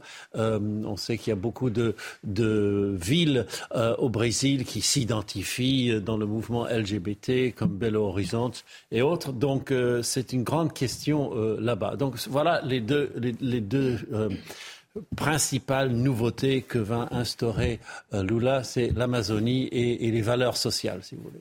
Merci euh, Harold pour ces précisions. Retour en France à présent avec la ZAD, zone à défendre contre les méga-bassines qui s'installent à Sainte-Soline dans les Deux-Sèvres et les militants veulent empêcher le chantier à tout prix, Chana. Ils sont installés sur un terrain appartenant à un agriculteur également opposé au projet. Gérald Darmanin a annoncé hier soir le maintien de 1000 gendarmes sur place. Le ministre de l'Intérieur qui dénonce, je cite, l'écoterrorisme de ses militants. Écoutez. On aurait pu imaginer une manifestation pacifique. Elle n'a pas eu lieu. Euh, il y a eu une grande partie des manifestants violents, encore une fois, qui s'en prenaient physiquement euh, aux gendarmes, les blessant, s'en prenant par exemple à cinq véhicules de gendarmerie qui ont été euh, détruits. Euh, et je veux redire que cela relève de l'écoterrorisme. Il y a des gens qui, fichés S, c'est-à-dire radicalisés pour les services de renseignement français, pour l'ultra-gauche, veulent manifestement le, désordre et le chaos, et nous ne pouvons l'accepter. Et la main ferme de l'État sera évidemment au rendez-vous. Je crois que tous les responsables politiques euh, devraient, les, devraient, les, dénoncer. Euh, je m'étonne que l'ordre républicain n'ait pas été soutenu euh, par toutes et tous. Et comme tous les matins, on vous consulte, on vous donne la parole dans la matinale. Et ce matin, on vous pose cette question justement en lien avec les faits qui se passent à Sainte-Soline, Chana. Est-ce que vous craignez des actions de plus en plus violentes au nom de l'écologie? Écoutez vos réponses, c'est votre avis. Le principe de l'écologie, c'est quand même un message plus de paix que d'autres choses. Donc euh, ce serait dommage qu'on en arrive à, ce point-là. hier, moi, quand j'ai vu ça sur euh, ce matin plutôt, j'étais extrêmement choqué. Je me suis dit, mais waouh, on part sur une base un peu euh, écologique, c'est humanitaire, c'est la, planète de demain et on s'en trouve à se, battre. Je trouve ça plutôt bien en soi, les mouvements qu'il y a en ce moment. Après, c'est vrai que ça pourrait monter, mais je pense pas spécialement. en tout cas, pour l'instant, de ce qu'on a vu, ça semblait pas très très violent. Je crains que ça monte en puissance et qu'il y ait plus de violence. Et que ce soit dangereux pour moi, ma famille, euh, nos déplacements surtout. Allez, la politique à présent, avec la bataille pour la tête du parti qui fait rage chez les Républicains. Et ce week-end, deux des concurrents se sont écharpés. Florian, Aurélien Pradier, Araillé Bruno Retailleau, pour qui la marque du parti est morte. Oui, le débat sur les marques, c'est fait pour ceux qui vendent des boîtes de conserve, ça c'est dit.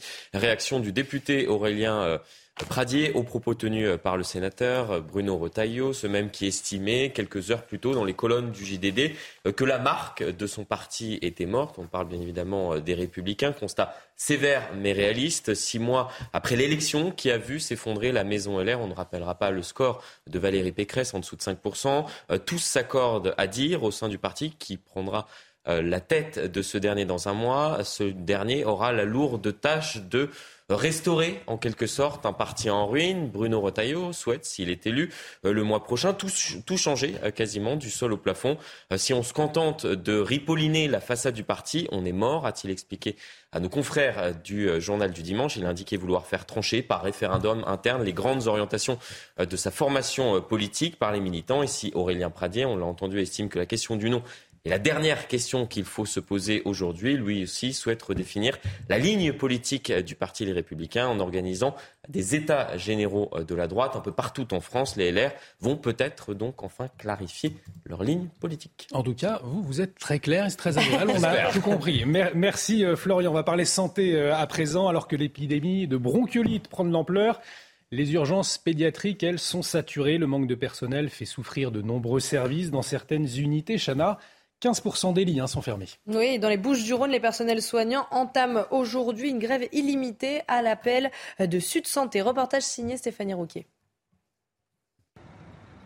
L'épidémie de bronchiolite démarre à peine dans la région alors que les urgences pédiatriques sont déjà saturées.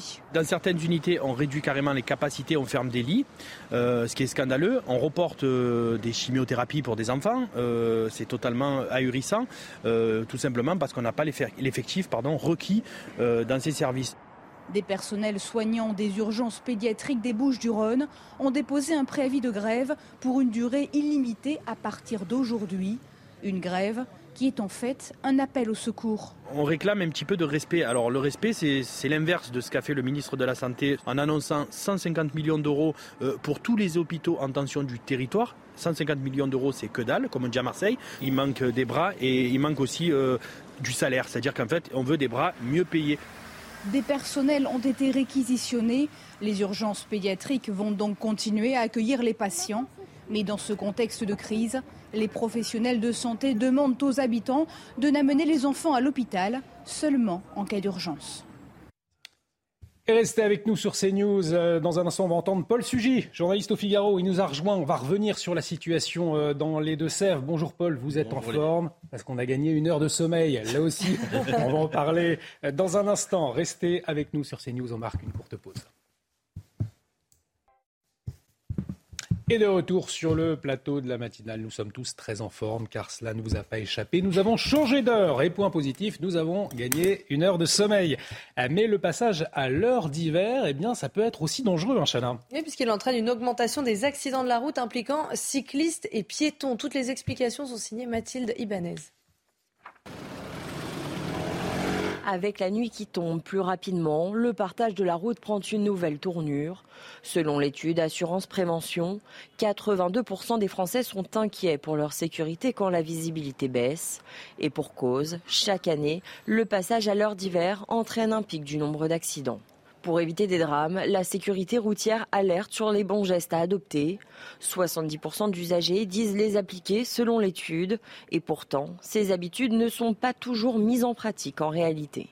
Je pense que c'est important d'avoir des objets réfléchissants ou quelque chose pour être vu. Après, je ne sais pas si j'en porterai personnellement. Il y a le gilet, il y a le, casque. Gilet, mon casque, euh, ma lampe. Euh. J'ai un éclairage, mais euh, effectivement, là, c'est pas très réfléchissant. Alors, quels sont les bons gestes à adopter pour éviter les accidents? Il y en a plein, en fait. Hein. C'est de baisser sa vitesse encore plus, de vraiment de, de, de penser surtout à la luminosité et de penser à la manière d'être vu soi-même que ce soit sur les casques, que ce soit porter des gilets réfléchissants ou, même des bandes réfléchissantes. Je crois que c'est indispensable et aussi d'être vu soi-même euh, et de voir. Chaque année, c'est plus de 3000 blessés graves pour les cyclistes et plus de 2000 accidents graves pour les piétons. Et on parle éco dans un instant puisque le gouvernement table sur une croissance de 1% en 2023. Alors est-ce que c'est réalisable? On en parle avec vous, Lomic, dans un instant, mais tout de suite le rappel des titres avec vous, Chana. Au Brésil, explosion de joie chez les sympathisants de Lula. Le candidat de gauche est élu président du pays. Les résultats définitifs sont tombés cette nuit et c'était très serré. Lula a obtenu 50,9% des voix et le conservateur Jair Bolsonaro 49,1%. Bolsonaro qui ne s'est toujours pas exprimé depuis l'annonce des résultats. L'enquête se poursuit sur les causes de la catastrophe qui s'est produite à Séoul samedi dernier. L'émotion était intense après la bousculade qui a fait 154 morts et plus de 130 blessés dans les rues de la capitale sud-coréenne. Sur les lieux du drame, des passants déposent des fleurs et des bougies en hommage aux victimes. Les zones d'ombre autour du meurtre de Justine Vérac. On attend les résultats de l'autopsie. Quatre jours après la découverte du corps de la jeune femme, on ne sait toujours pas ce qui a causé sa mort, ni pourquoi Lucael, qui a reconnu avoir tué Justine, est passé à l'acte. Le gouvernement, je le disais, table donc sur une croissance de 1% en 2023. Mais Loming, vous nous dites ce matin que malgré les nuages qui s'amoncellent sur l'économie française, le gouvernement maintient ses prévisions de croissance. On en parle tout de suite. Votre programme avec les déménageurs bretons, des déménagements d'exception. On dit chapeau les bretons. Information sur déménageurs-bretons.fr. Alors le Ming, malgré les nuages qui s'amoncellent sur l'économie française, je le disais, eh bien le gouvernement il maintient ses prévisions de croissance ça ressemble quand même un peu à la méthode Coué. Hein. Oui, c'est vrai, on a l'impression qu'il se répète jusqu'ici tout va bien. Alors c'est vrai, hein, il a fait beau et chaud et les Français n'ont pas encore rallumé le, chauffage. Et puis l'inflation en France reste moins élevée que chez nos voisins. Du coup, le gouvernement maintient un peu contre vents et marées sa prévision à 1% pour la croissance l'an prochain, alors que de nombreux experts et économistes ne tablent plus que euh, sur une croissance de 0,5 à 0,6% seulement. De son côté, l'INSEE anticipe d'ailleurs une croissance nulle dès le quatrième trimestre 2022 et beaucoup alertent sur un possible début de récession au premier trimestre 2023 en France. Alors oui, l'inflation est limitée nous avons un bouclier tarifaire sur l'énergie qui nous protège, mais ça ne fait pas tout car nous ne sommes pas seuls. Et du côté de nos partenaires économiques, eh ben, l'ambiance est déjà beaucoup plus fraîche. Hein.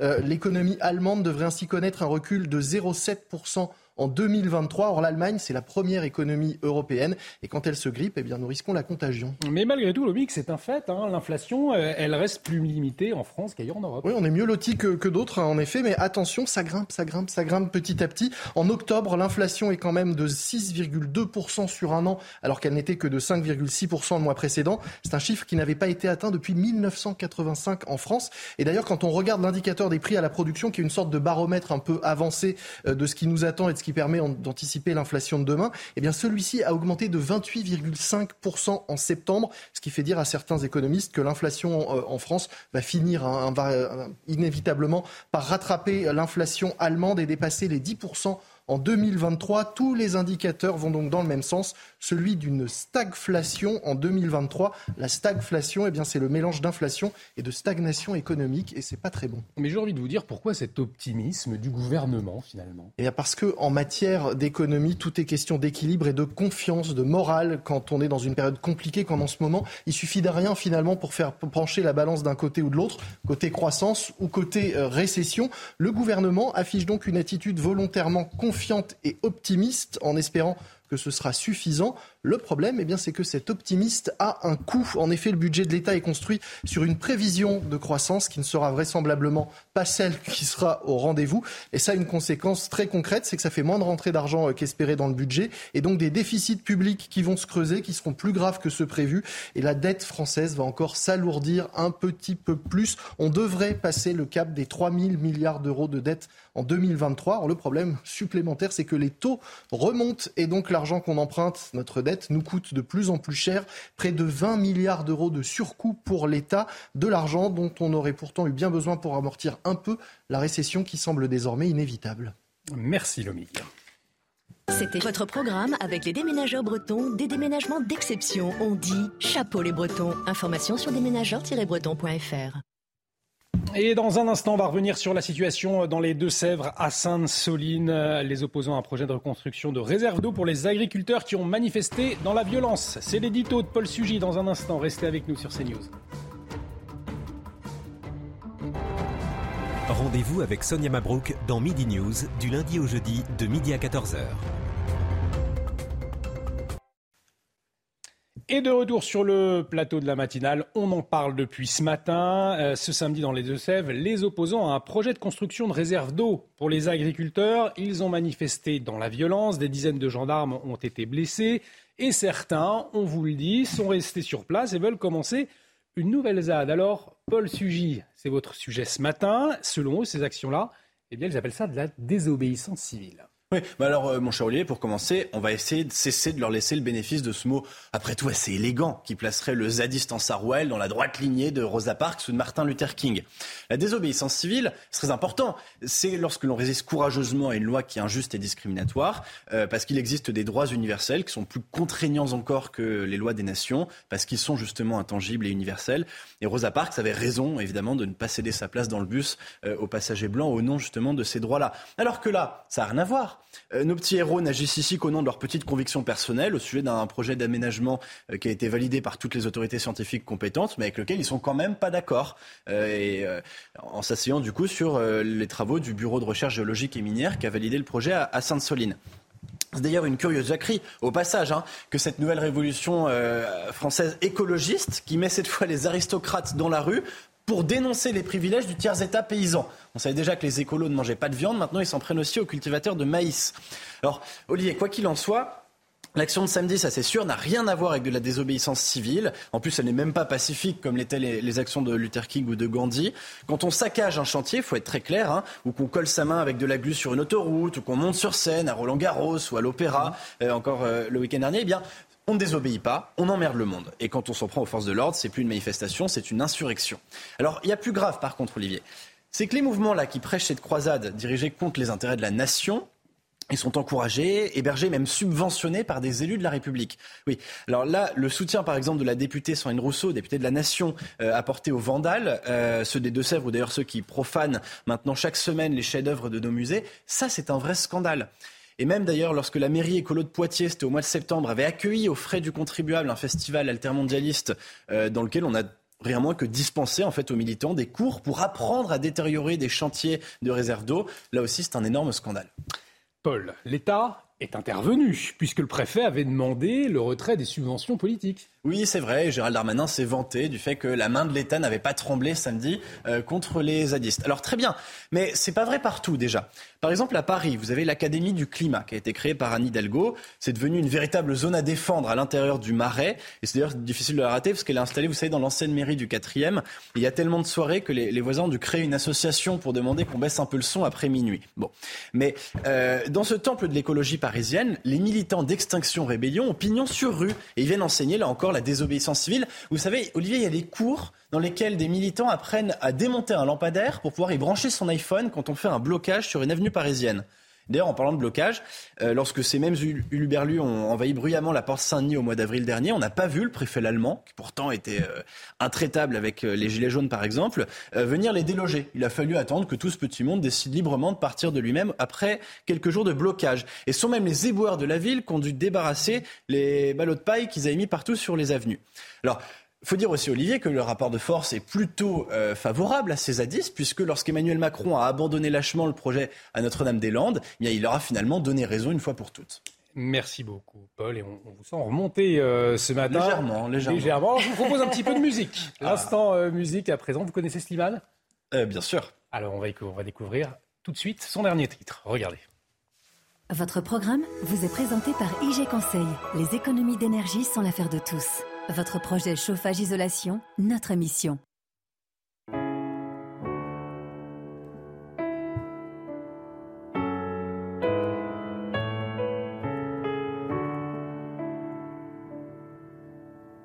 Plus besoin de chercher, plus besoin, je t'ai trouvé. Ce n'est rien, tout le mal qu'on m'a fait, je t'ai trouvé. Je pensais tout savoir de l'amour, mais ce n'est pas vrai. Votre programme vous a été présenté par IG Conseil. Les économies d'énergie sont l'affaire de tous. Votre projet chauffage-isolation, notre mission. Et sans transition, tout de suite, on va retrouver Claire Delorme pour la météo. Pas de stress. Partez tranquille avec la météo et Point S-Glace. Réparation et remplacement de pare-brise.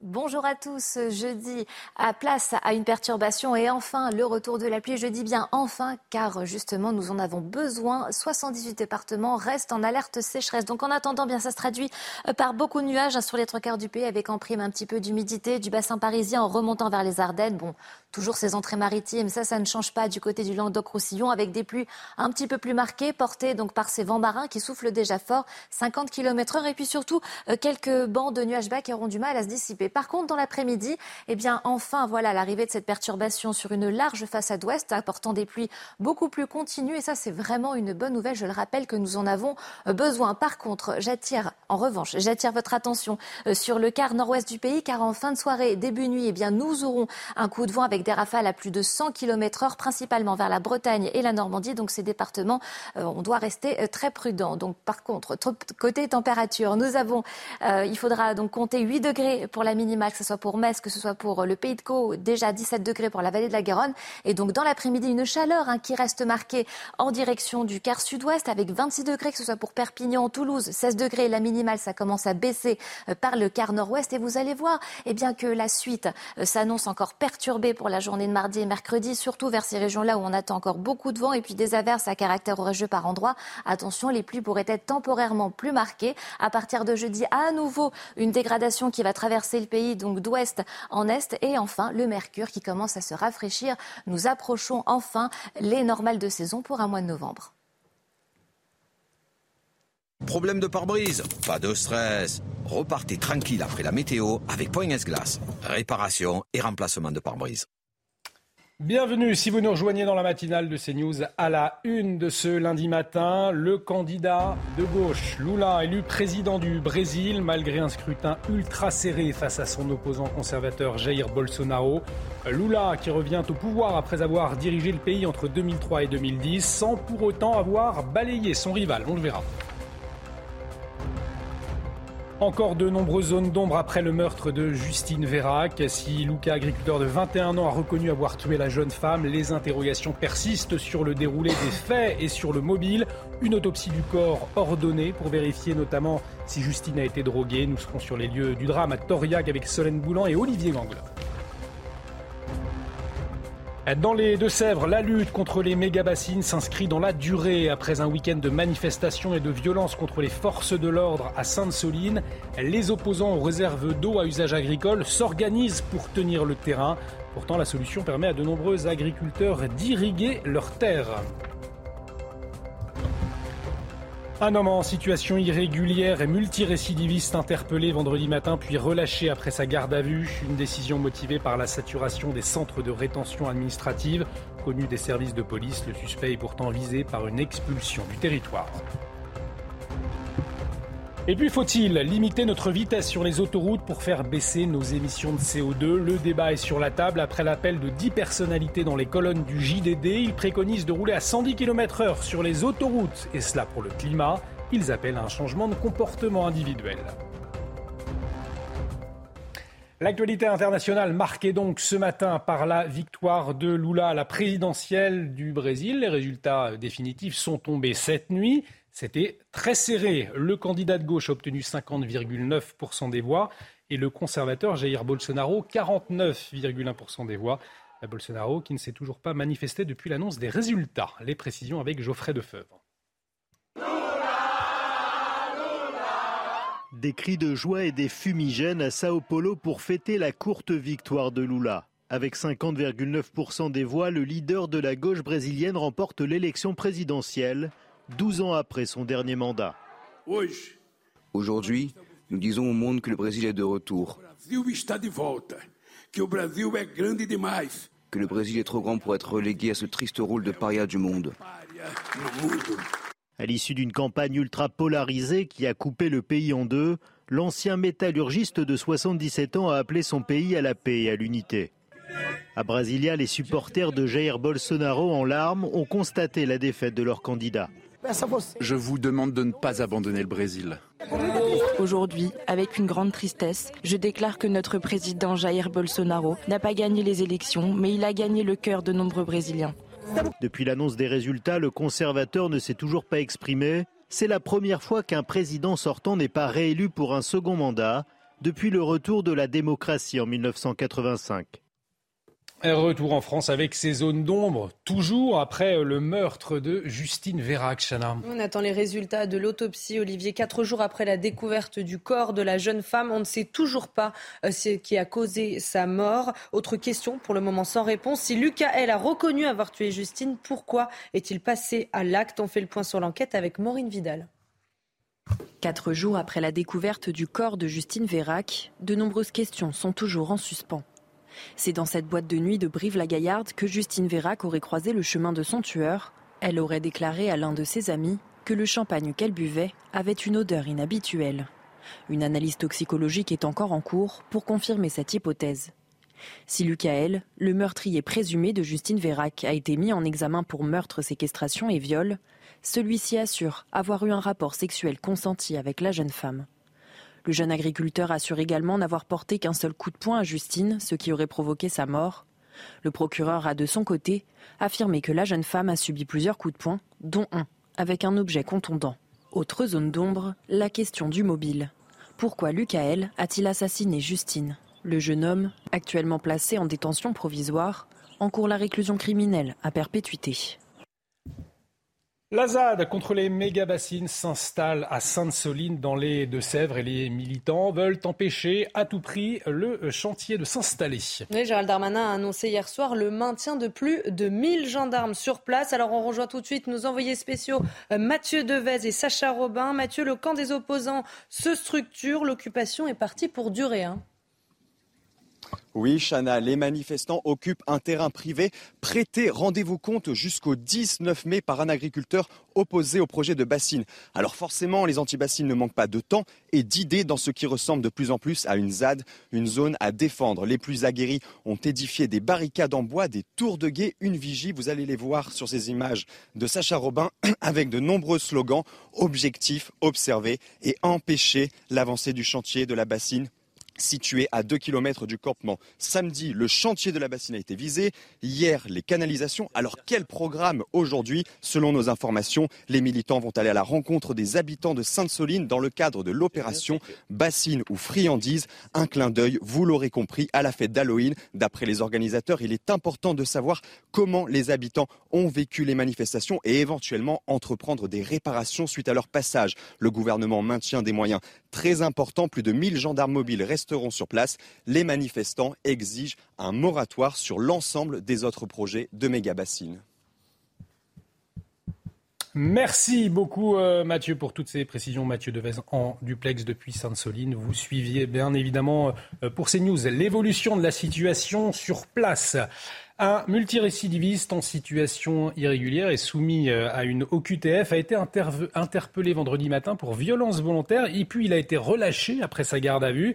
Alors pourquoi? Eh Bien parce que les centres de rétention administrative sont surchargés, Chana. Et pourtant, le casier judiciaire de cet Haïtien de 24 ans est déjà bien fourni. Il était connu défavorablement des services de police pour une trentaine de faits. Euh, Jean-Christophe Couvi du syndicat Unité SGP Police était notre invité à 7 heures. Selon lui, il y a un vrai manque d'effectifs euh, dans les centres de rétention administrative. Écoutez. C'est pas un fait nouveau. Euh, c'est juste qu'effectivement, on a à peu près, allez, un peu moins de 2000 places euh, de, en centre de rétention administrative sur tout le territoire national. Donc vous voyez bien que quand on a des, centaines de milliers de personnes qui sont en situation irrégulière, bah, encore une fois, euh, les centres de rétention sont vite remplis. Et avant, j'allais dire, de mettre du bleu dans la rue, il faut aussi mettre du bleu dans les centres de rétention administrative. Alors c'est sûr que c'est moins glamour pour, pour euh, j'allais dire, euh, pour les hommes politiques euh, de parler de ça.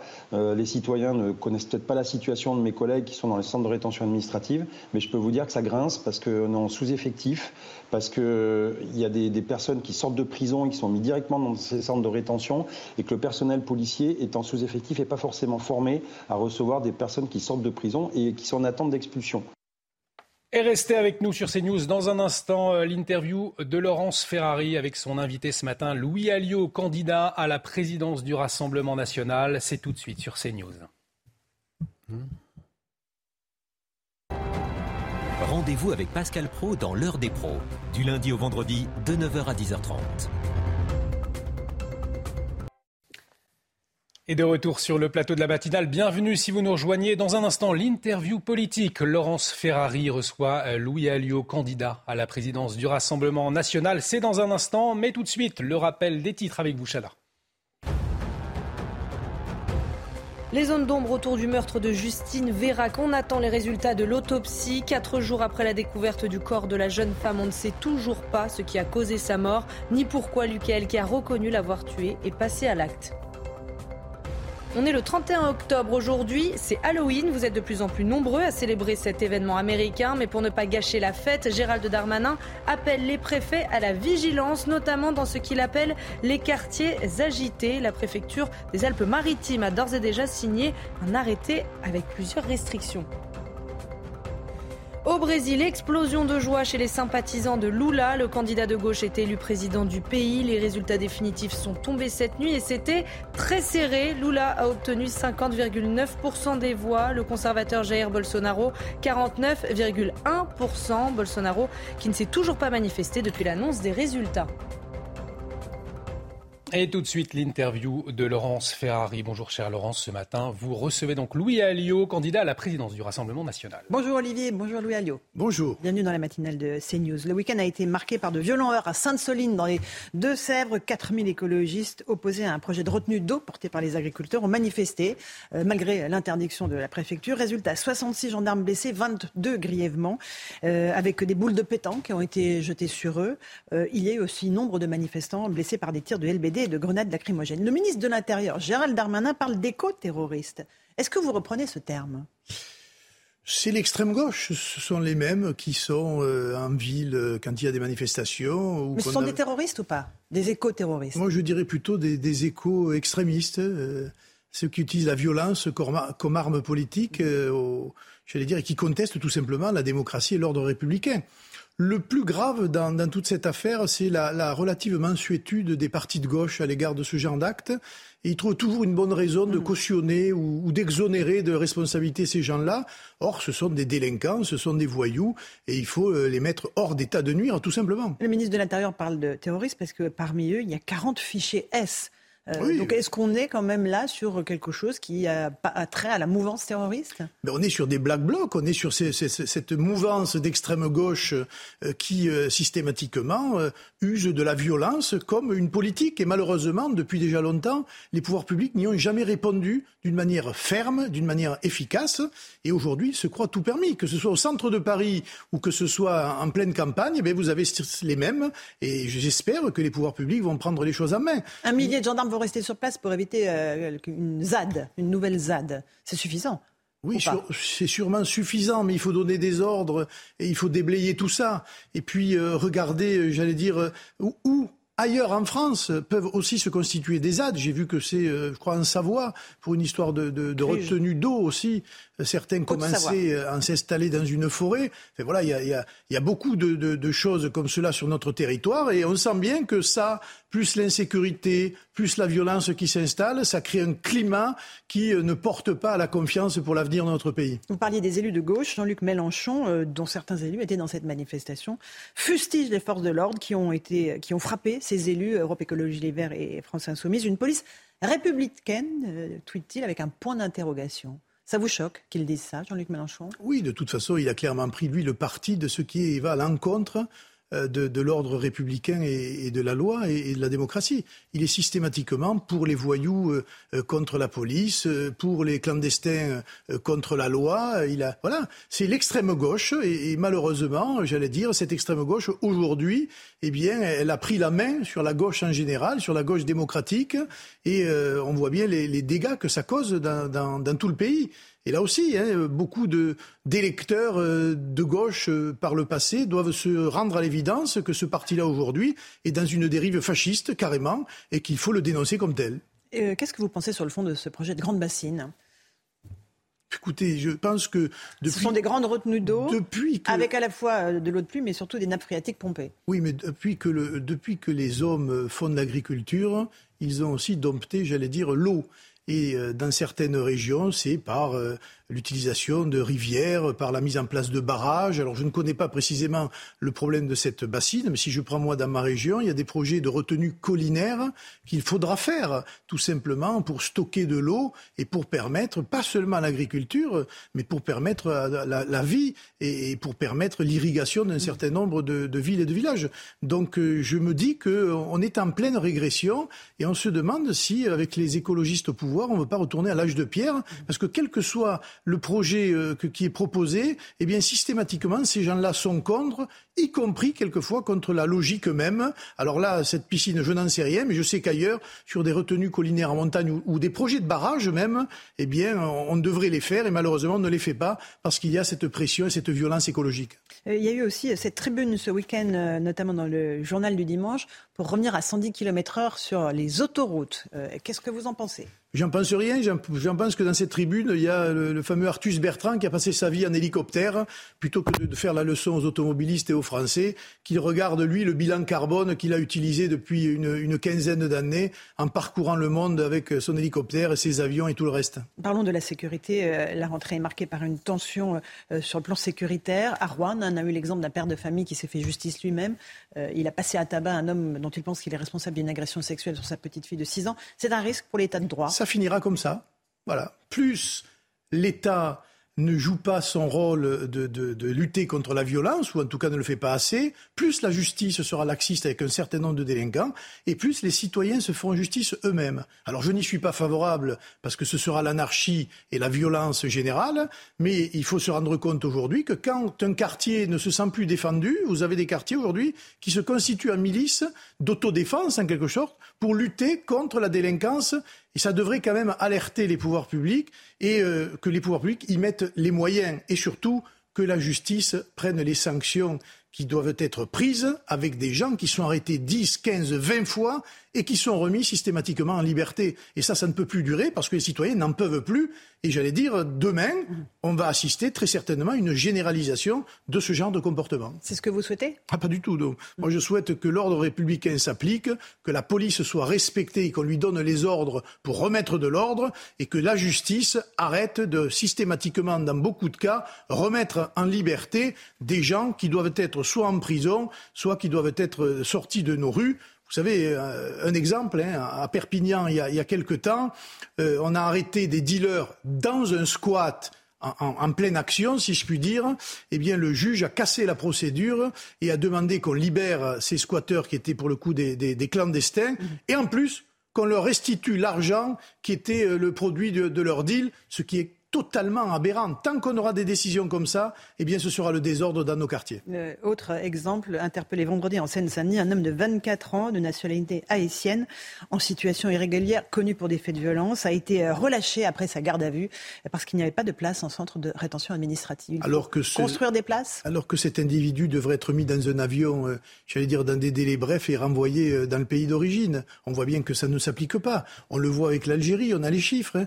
2278 OQTF l'année dernière, 22 exécutés. Ça veut dire que vous en avez 2200 dans la nature qui devraient être en Algérie et qui sont dans nos rues en faisant je ne sais quoi. Donc on voit bien que là, le laxisme est total et que l'État a perdu la main.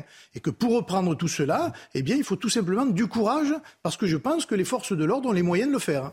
Euh, à propos du meurtre abominable de la petite Lola, Éric Zemmour avait parlé de francocide. Est-ce que vous, vous, vous, trouvez que ce terme est approprié? Jordan Bardella trouve que c'est un peu raide.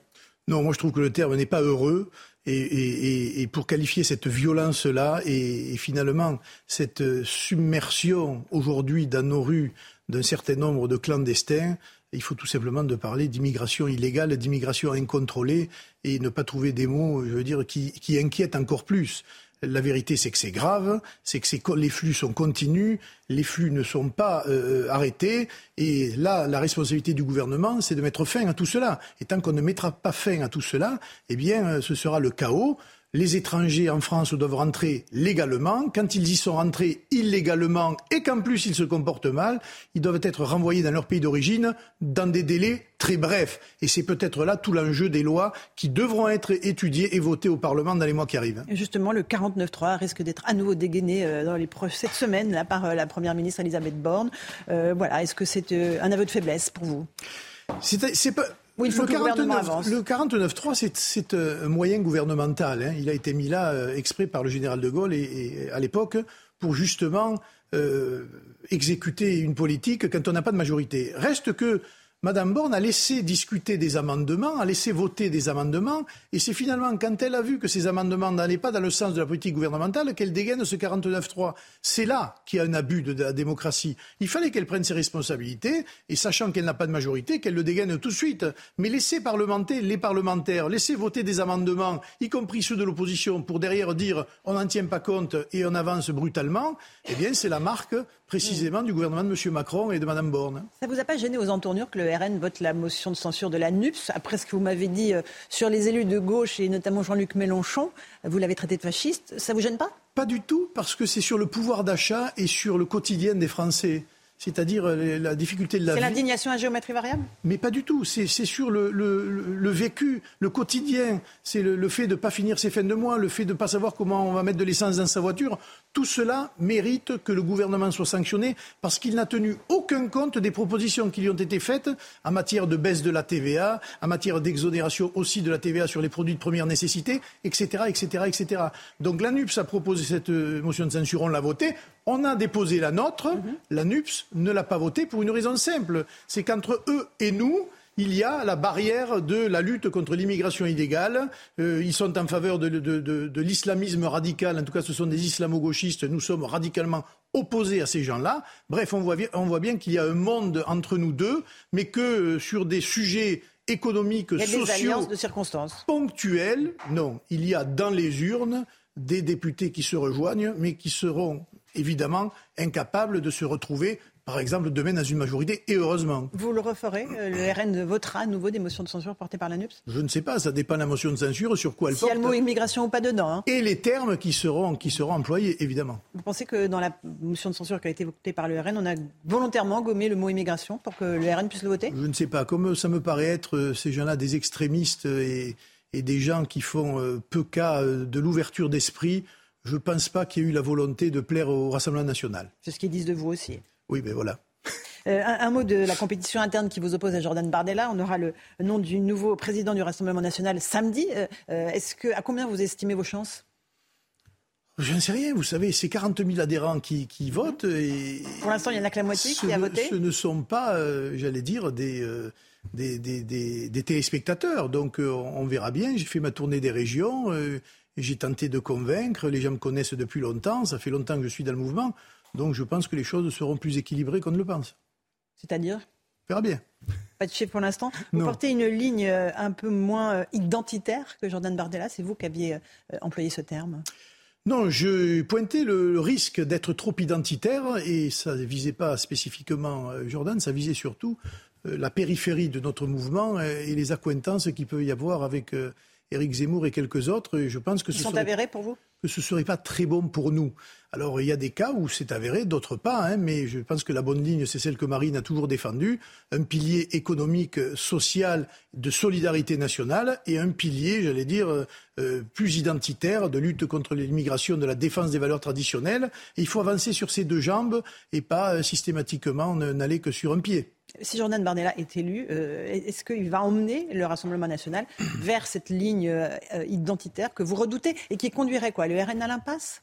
Moi, je pense que ce serait une mauvaise idée, mais je pense que ce n'est pas possible non plus, puisque Marine est là. Elle est présidente de la majorité euh, de notre groupe, pardon, à l'Assemblée nationale. C'est elle qui est la garante de l'unité, de l'autorité du mouvement. Et euh, la formation politique, j'allais dire, elle se concentrerait sur les élections à venir. Et la ligne, c'est celle de Marine. C'est celle qui nous a fait gagner. C'est celle qui a, permis à nos maires, partout en France, d'être élus et réélus. Et à mon avis, c'est celle-là qu'il faut continuer. Mais il y aura un après Marine Le Pen Bien sûr qu'il y aura un après, mais on verra bien. Après 2027. Après, elle sera la candidate euh, à coup sûr en 2027 En tout cas, moi je le souhaite et aujourd'hui je ne vois pas qui pourrait lui contester cette place-là. Jordan Bardella? Moi je milite pour que ce soit Marine Le Pen. Il a des velléités de se présenter en 2027 Non, je ne crois pas. Il fait, je veux dire, il a dit l'inverse. Il ne faut pas lui prêter non plus des, pensées qu'il n'a pas. Je pense qu'on a une, très bonne candidate. Vous avez vu le dernier sondage qui la place, Marine, en tête de ce premier tour si demain il y avait une présidentielle. Mais battu par Emmanuel Macron au second tour. Oui, mais c'est sur hein, ça qu'il faut travailler. C'est précisément sur ça qu'il faut travailler. Pour gagner, il faut faire 50% et plus. Pour assembler ces 50%, eh bien, il y a un certain nombre de choses à faire. on les a engagées, il faut les continuer. Et donc, il faut gommer tout l'aspect extrémiste du RN C'est pas gommer, c'est faire. Il euh, faut, rendre, euh, j'allais dire, euh, il faut rassurer, parce que les Français ont peur de la situation, ils ont raison, hein, économiquement, dans de, l'insécurité, l'immigration incontrôlée. Donc, il faut les rassurer, leur donner des clés pour ouvrir les portes et pour leur permettre de se projeter sur l'avenir. Et c'est là, précisément, qu'un parti politique, une formation politique comme la nôtre, doit être dans cet esprit de rassurer les Français, de leur montrer que nous savons gouverner, nous avons les moyens de le faire et que partout où nous sommes, j'allais dire, en poste pour gouverner, ça se passe bien. S'il y avait une dissolution, le RN est prêt à retourner aux urnes? Oui, je pense. On était prêt il y, a, quatre mois. Il n'y a aucune raison qu'on ne soit pas prêt maintenant. Et je pense qu'en plus, on aurait beaucoup plus de députés que la dernière fois. Vous vous présenteriez? Ah, je ne peux pas, je suis maire de Perpignan. Et, vous ne voulez pas abandonner ce mandat? Pas du tout. Je, pense que j'ai beaucoup à faire dans, ma ville et, dans ce département et que tout vient aussi de la base, de la ruralité et des territoires pour faire remonter un peu, j'allais dire, et palper l'esprit euh, du pays, le faire remonter à Paris. Voilà, parce que les élites parisiennes, euh, notamment au RN, sont déconnectées de la réalité Pas au RN, mais au gouvernement et dans les grandes écoles, malheureusement, c'est eux qui nous ont conduits dans les passes dans lesquelles nous nous trouvons. Louis Alliot était l'invité de la matinale de CNews. Merci beaucoup d'être venu. À vous, Olivier de Carenfleck, pour la suite. Et de retour sur le plateau de la matinale, bienvenue si vous nous rejoignez à la une de l'actualité euh, ce matin. Encore ces zones d'ombre autour du meurtre de Justine Varac. On attend les résultats de l'autopsie, hein, Chana. Quatre jours après la découverte du corps de la jeune femme, on ne sait toujours pas ce qui a causé sa mort. Dans la ville de Toriac, village d'origine de la mère de famille, l'émotion est encore très forte. On rejoint tout de suite Solène Boulan et Olivier Gangloff sur place. Solène, ce matin, la ville est toujours sous le choc. Oui, le jour se lève ici à Toriac et d'ici une petite demi-heure derrière moi, le personnel de la mairie viendra euh, installer la table sur laquelle les fleurs et les bouquets à l'attention euh, de Justine sont déposés chaque jour par les habitants et les proches. Hier justement, en fin d'après-midi, nous avons aperçu certains membres de la famille de Justine venus se recueillir pour la première fois ici, dont sa mère et son père. Et parmi euh, ses amis, certains m'ont confié traverser une période très difficile, le manque de réponse étant une grande barrière à leur deuil. Les résultats euh, de l'autopsie sont attendus très prochainement et permettront justement euh, d'éclaircir certains points euh, de l'enquête, notamment de savoir si Justine a bel et bien été droguée à son insu avant son meurtre, auquel cas la, préméditation pourrait être retenue, aggravant la peine encourue par Lucas L, le tueur présumé, toujours placé en détention provisoire. Il est mis en examen pour meurtre, séquestration et viol et encourt déjà euh, la hum, réclusion criminelle à perpétuité. La famille de Justine Vérac attend maintenant de récupérer euh, le corps de la jeune fille pour pouvoir se recueillir. Une cagnotte en ligne a été euh, lancée pour financer ses obsèques. Solène Boulan en duplex depuis Toriac avec Olivier Gangloff. L'actualité internationale marquée par la victoire de Lula à l'élection présidentielle au Brésil. Les résultats définitifs sont tombés cette nuit. C'était très serré, hein, Chana. Oui, le candidat de gauche a obtenu 50,9% des voix. Le conservateur Jair Bolsonaro, 49,1%. On va regarder des images d'explosion de joie des sympathisants de Lula un peu partout euh, au Brésil. Lula qui a pris la parole après l'annonce des résultats. Écoutez. Aujourd'hui, nous disons au monde que le Brésil est de retour. Que le Brésil est trop grand pour être relégué à ce triste rôle de paria du monde. Alors Harold, effectivement, Lula réinstauré, mais finalement pas triomphalement. Hein. Qu'est-ce qu'il va pouvoir d'ailleurs apporter au Brésil à présent? Alors, euh, lui qui exerce un troisième mandat, on n'a pas le droit d'en exercer plus de deux consécutifs au Brésil. Donc, après l'attente, il pouvait revenir. Et donc, ça veut dire aussi, évidemment, qu'on peut revoir un jour Bolsonaro. Euh, et il voudrait euh, sortir de l'ambiance bolsonariste comme lui, il la voit, c'est-à-dire quelque chose de clivant dans le pays. Et bien sûr, ce qui a clivé dans le mandat Bolsonaro, plus que tout, euh, ce sont deux choses. Ce sont d'abord la gestion euh, de la Covid, qui euh, était la non-intervention de la part du président, et ça, bien sûr, le Parti des travailleurs a critiqué durement les gens un peu laissés à eux-mêmes ou laissés aux au maires et aux gouverneurs pour aller à l'hôpital. Et deuxièmement, il veut ouvrir, euh, je veux dire, le dossier de l'Amazonie pour arrêter euh, la euh, déforestation. La déforestation était le résultat du fait que Bolsonaro est ouvert à plus d'exploitation agricole. Il n'était pas ouvertement pour raser l'Amazonie. Il y a des zones protégées qu'il a même endossé lui-même, Bolsonaro. Mais à la longue, les scientifiques ont dit non, non, non, il y a de la déforestation déforestation, même illégale. Et ça, euh, Lula a fait, euh, je dirais, le point d'orgue vraiment de son discours euh, d'acceptation de la victoire. et il a dit que le, Brésil deviendrait la fierté du monde car serait le conservateur de cette Amazonie qui est nécessaire à la planète. Et vous suivrez de près, bien évidemment, Harold, les premiers pas de Lula. Et puis on attend aussi la réaction de Jair euh, Bolsonaro. Retour en France avec la ZAD, zone à défendre contre les méga-bassines, qui s'installe dans les Deux-Sèvres à Sainte-Soline et les militants euh, Chana veulent empêcher le chantier à tout prix. Ils sont installés sur un terrain appartenant à un agriculteur également opposé au projet. Gérald Darmanin a annoncé euh, hier soir le maintien de plus de 1000 gendarmes sur place. Et justement, on va en parler. Qu'est-ce que vont faire ces gendarmes sur place à présent? On en parle avec Pascal Bito Panelli. Bonjour. Euh, merci d'avoir accepté notre invitation ce matin. Vous êtes expert en sécurité. On le disait, une lutte contre les bassines qui va s'inscrire dans la durée. 1000 gendarmes maintenus sur place. On le rappelle, il y a eu des violences hein, contre les forces de l'ordre ce week-end. Désormais, quelle va être la mission de ces gendarmes mobiles, de ces CRS sur place? Oui, vous l'avez dit, il y a eu des violences. On a donc euh, un service d'ordre qui s'est transformé en maintien de l'ordre et à un degré supérieur en rétablissement de l'ordre avec beaucoup de blessés. Euh, donc il importe aujourd'hui de garder des unités qui vont globalement sécuriser la zone, qui vont avoir un rôle préventif, dissuasif, faire des patrouilles, être à la fois en dynamique et en statique, euh, protéger l'espace public et surveiller ce qui se passe sur ce terrain pour faire de la remontée d'informations. Bref, être en contrôle et en suivi de la situation et de la zone. Alors Gérald Darmanin euh, a parlé d'éco-terrorisme, ça fait beaucoup réagir ce mot. Et si, il a également signifié la présence de fichiers S sur place. À quel type de personnes les forces de l'ordre vont, vont, devoir euh, s'opposer à présent?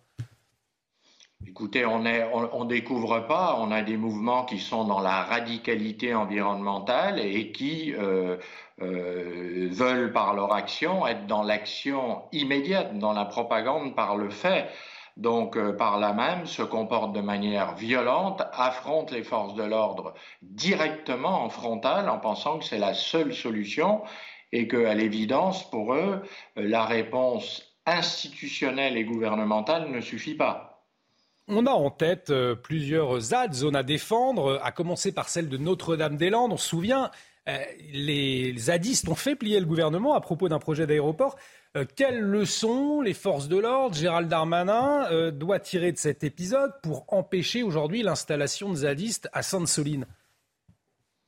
Oui, vous l'avez dit, c'est très juste, c'est compliqué, c'est d'une lecture assez difficile et à cet instant, on est sur un point de bascule où on voit euh, ouvertement qu'une nouvelle zone va s'installer, euh, va se fixer et va être compliquée à gérer et surtout euh, concernant les forces de sécurité est extrêmement chronophage. Donc je pense que pour essayer d'apaiser de, les tensions, il y a une action qui doit être en profondeur au niveau des élus, au niveau de la politique et puis au niveau du contrôle de la situation, en essayant d'être plus dans le contrôle et l'apaisement que l'affrontement, tout du moins pour le moment. On a dit donc 1000 gendarmes sur place. Est-ce qu'il faut s'attendre à ce que les forces de l'ordre restent longtemps à Sainte-Soline?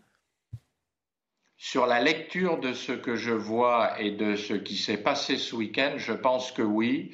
Je pense que ça va s'inscrire dans la durée parce qu'on est visiblement sur des gens qui sont déterminés et qui veulent rester sur zone. Le fait que les manifestants s'installent sur un terrain privé, euh, est-ce que ça peut compliquer le travail des forces de l'ordre sur place? Bien sûr, parce que là, on est dans l'observation et le gouvernement ne peut faire que, des recours. Euh, donc le fait que ce, terrain soit grand prêté jusque, je crois, à mai 23 euh, va permettre l'installation d'une façon très stabilisée, avec des constructions, avec une vie sur ce terrain et ça va forcément compliquer la situation. Et on l'a vu, hein, vous le disiez, euh, lors, des violences, l'emploi de boules de pétanque, euh, l'emploi euh, également de fumigènes contre les, forces de l'ordre. Comment s'organisent ces zadistes pour affronter les gendarmes mobiles, les CRS c'est ça. Bon, tous les, tous les zadistes ne sont pas dans ce degré de violence, mais on a des gens qui mettent le curseur euh, très très haut, euh, comme je vous le disais, et qui estiment que cette action euh, très violente, cet affrontement est, dans la juste cause, et c'est leur forme d'expression.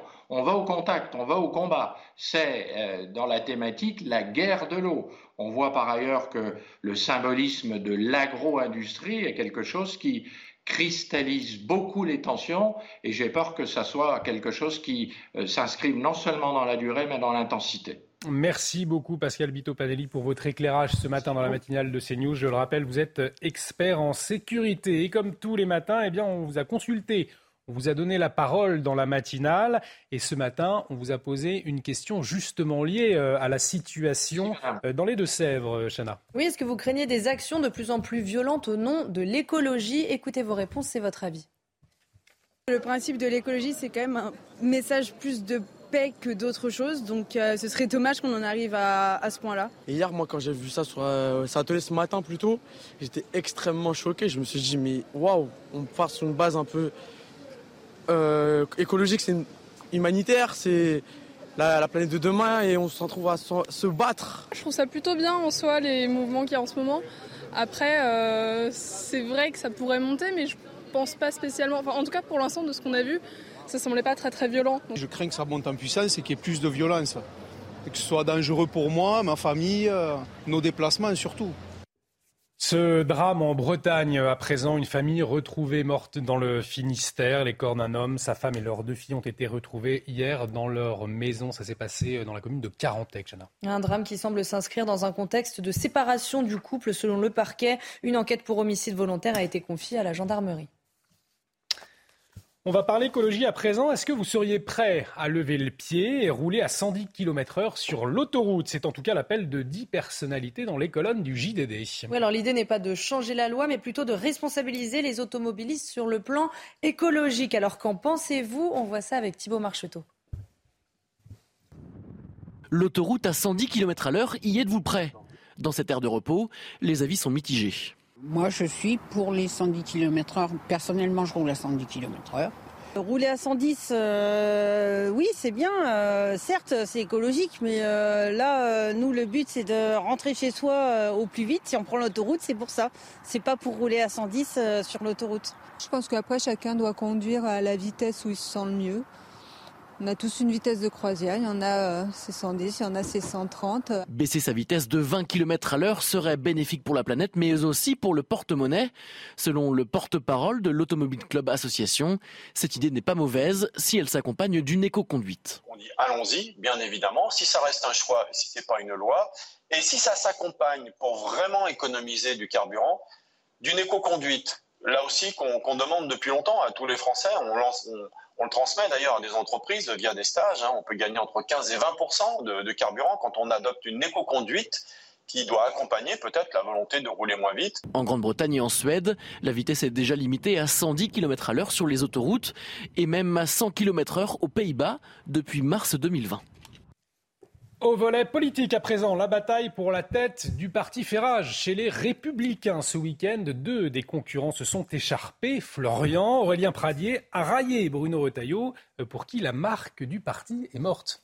Écharpé, c'est un euphémisme. Le débat sur les marques s'est fait euh, pour ceux qui vendent des boîtes de conserve. La réaction du député euh, Aurélien Pradier aux propos tenus euh, par le sénateur Bruno Retailleau quelques heures plus tôt, ce même qui estimait que la marque de son parti, je cite, était morte. Constat sévère de ce dernier, mais réaliste, six mois après l'élection, élection présidentielle qui a vu s'effondrer la maison LR. On ne rappelle pas le score de Valérie Pécresse en dessous de 5% en 2022. Tous s'accordent à dire au sein de cette maison que celui qui prendra la tête de euh, cette dernière. Dans un mois, aura la lourde tâche de restaurer en quelque sorte un parti en ruine. Bruno Retailleau souhaite, s'il est élu, euh, tout changer quasiment, du sol au plafond. Si on se contente de ripolliner la façade du parti, on est mort, a-t-il estimé dans les colonnes du JDD. Il a indiqué vouloir euh, trancher par référendum interne les grandes orientations de la formation politique par les militants. Et si Aurélien Pradier estime que la question du nom est la dernière question à se poser dans le contexte actuel, lui aussi souhaite redéfinir la ligne politique du parti en organisant des états généraux de la droite un peu partout euh, dans l'ensemble du pays. Les LR vont-ils enfin, Olivier, arriver à une clarification idéologique? Réponse en d'un mois. Merci beaucoup Florian. Florian Tardif, journaliste politique CNews. Allez, dans un instant, on parle santé avec l'épidémie de bronchiolite. Mais tout de suite, c'est le rappel des titres avec vous, Chana. On est le 31 octobre aujourd'hui, c'est Halloween. Vous êtes de plus en plus nombreux à célébrer cet événement américain. Alors pour ne pas gâcher la fête, Gérald Darmanin appelle les préfets à la vigilance, notamment dans ce qu'il appelle les quartiers agités. La préfecture des Alpes-Maritimes a d'ores et déjà signé un arrêté avec plusieurs restrictions. L'enquête se poursuit sur les causes de la catastrophe qui s'est produite à Séoul samedi dernier. L'émotion était intense après la bousculade qui a fait 154 morts et plus de 130 blessés dans les rues de la capitale sud-coréenne. Sur les lieux du drame, des passants déposent des fleurs et des bougies en hommage aux victimes. Et puis ces images impressionnantes qui viennent de nous parvenir, celle de la caméra de vidéosurveillance du pont qui s'est effondré hier soir en Inde. Le bilan s'est alourdi, plus de 132 personnes sont mortes selon la police locale. 500 personnes célébraient une fête religieuse sur le pont et ses alentours quand les câbles ont cédé. Allez, tout de suite, euh, on va parler santé avec l'épidémie de bronchiolite. Retrouvez votre programme avec Little Balance. Little Balance, les balances et impédance mètres, sans pile et connecté. Et alors que l'épidémie de bronchiolite prend de l'ampleur, les urgences pédiatriques, elles sont saturées. Le manque de personnel fait souffrir de nombreux services et dans certaines unités, Chana, 15% de lits qui sont fermés. Oui, dans les Bouches du Rhône, les personnels soignants entament aujourd'hui une grève illimitée à l'appel de Sud Santé. Voyez ce reportage de Stéphanie Rouquier et Geoffrey Defebvre. L'épidémie de bronchiolite démarre à peine dans la région, alors que les urgences pédiatriques sont déjà saturées. Dans certaines unités, on réduit carrément les capacités, on ferme des lits, euh, ce qui est scandaleux. On reporte euh, des chimiothérapies pour des enfants, euh, c'est totalement ahurissant, tout simplement parce qu'on n'a pas l'effectif requis dans ces services. Des personnels soignants des urgences pédiatriques des Bouches-du-Rhône ont déposé un préavis de grève pour une durée illimitée à partir d'aujourd'hui. Une grève qui est en fait un appel au secours on réclame un petit peu de respect. Alors le respect, c'est l'inverse de ce qu'a fait le ministre de la Santé en annonçant 150 millions d'euros euh, pour tous les hôpitaux en tension du territoire. 150 millions d'euros, c'est que dalle, comme on dit à Marseille. Il manque des bras et il manque aussi euh, du salaire. C'est-à-dire qu'en fait, on veut des bras mieux payés. Des personnels ont été réquisitionnés. Les urgences pédiatriques vont donc continuer à accueillir les patients.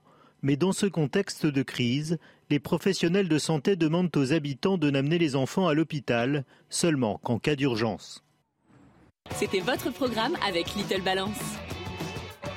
Little Balance, balance et impédance mètre, sans pile et connecté.